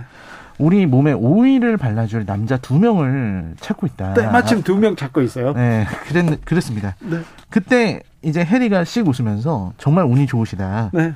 그리고는 갑자기, 갑자기 팔을 들어서 도로를 가리킵니다. 네. 이쪽으로 조금만 가면 마을이 나오니까 네. 그곳에서 네. 그 남자 둘을 구할 수 있을 것이다. 이렇게 얘기를 하는 거죠. 여성들이 이제 어, 어이가 없는 상황인데요. 네. 그때 갑자기 손을 흔들면서 배웅하다가 로이드가 갑자기 달려들어서 이제 해리에게 화를 내고 네? 너 지금 무슨 짓을 한 거냐고 그렇지. 그럼 버스를 얼른 세웁니다. 네. 얼른 세워서 어 이제 무슨 일이 벌어지나 했더니 아 죄송합니다. 갑자기였어. 네, 사실 마을은 반대쪽입니다. 아. 그리고 이 두 사람이 이제 아 그 아르바이트를 할 두 남자는 정말 행복하겠다. 네. 우리에게도 언젠가는 저런 행운이 오겠지 이러면서 그렇죠. 걸어가는 두 명 너무 행복하겠다. 우리한테도 언젠가는 저런 행운이 오겠지. 명대사였어요. 그렇습니다. 정말 정말 대단한 명대사죠. 추석 때 네. 라이너가 왜 더맨 더머를 이렇게 추천하는지. 우선은 우선은 일단 짐 캐리의 코미디 네. 너무나 위대한 연기라고 생각을 하고요. 네. 그리고 이 더맨 더머의 웃음이 네. 착한 웃음이라는 겁니다. 그래요. 이 작품은 누군가를 상처 입히거나 네. 누군가를 아프게 하는 웃음이 아니라 굉장히 순수하고 천진난만한 웃음이라서 온 가족이 봐도 즐거울 수가 있습니다. 그리고 남녀노소 가리지 않고 터뜨려 주는 네. 그런 영화기도 하죠. 정치권에 있는 더맨더머들 보고 지금 각성하라고 지금 나온 거 아닙니까? 지금? 아 그런 건 아니고요. 네.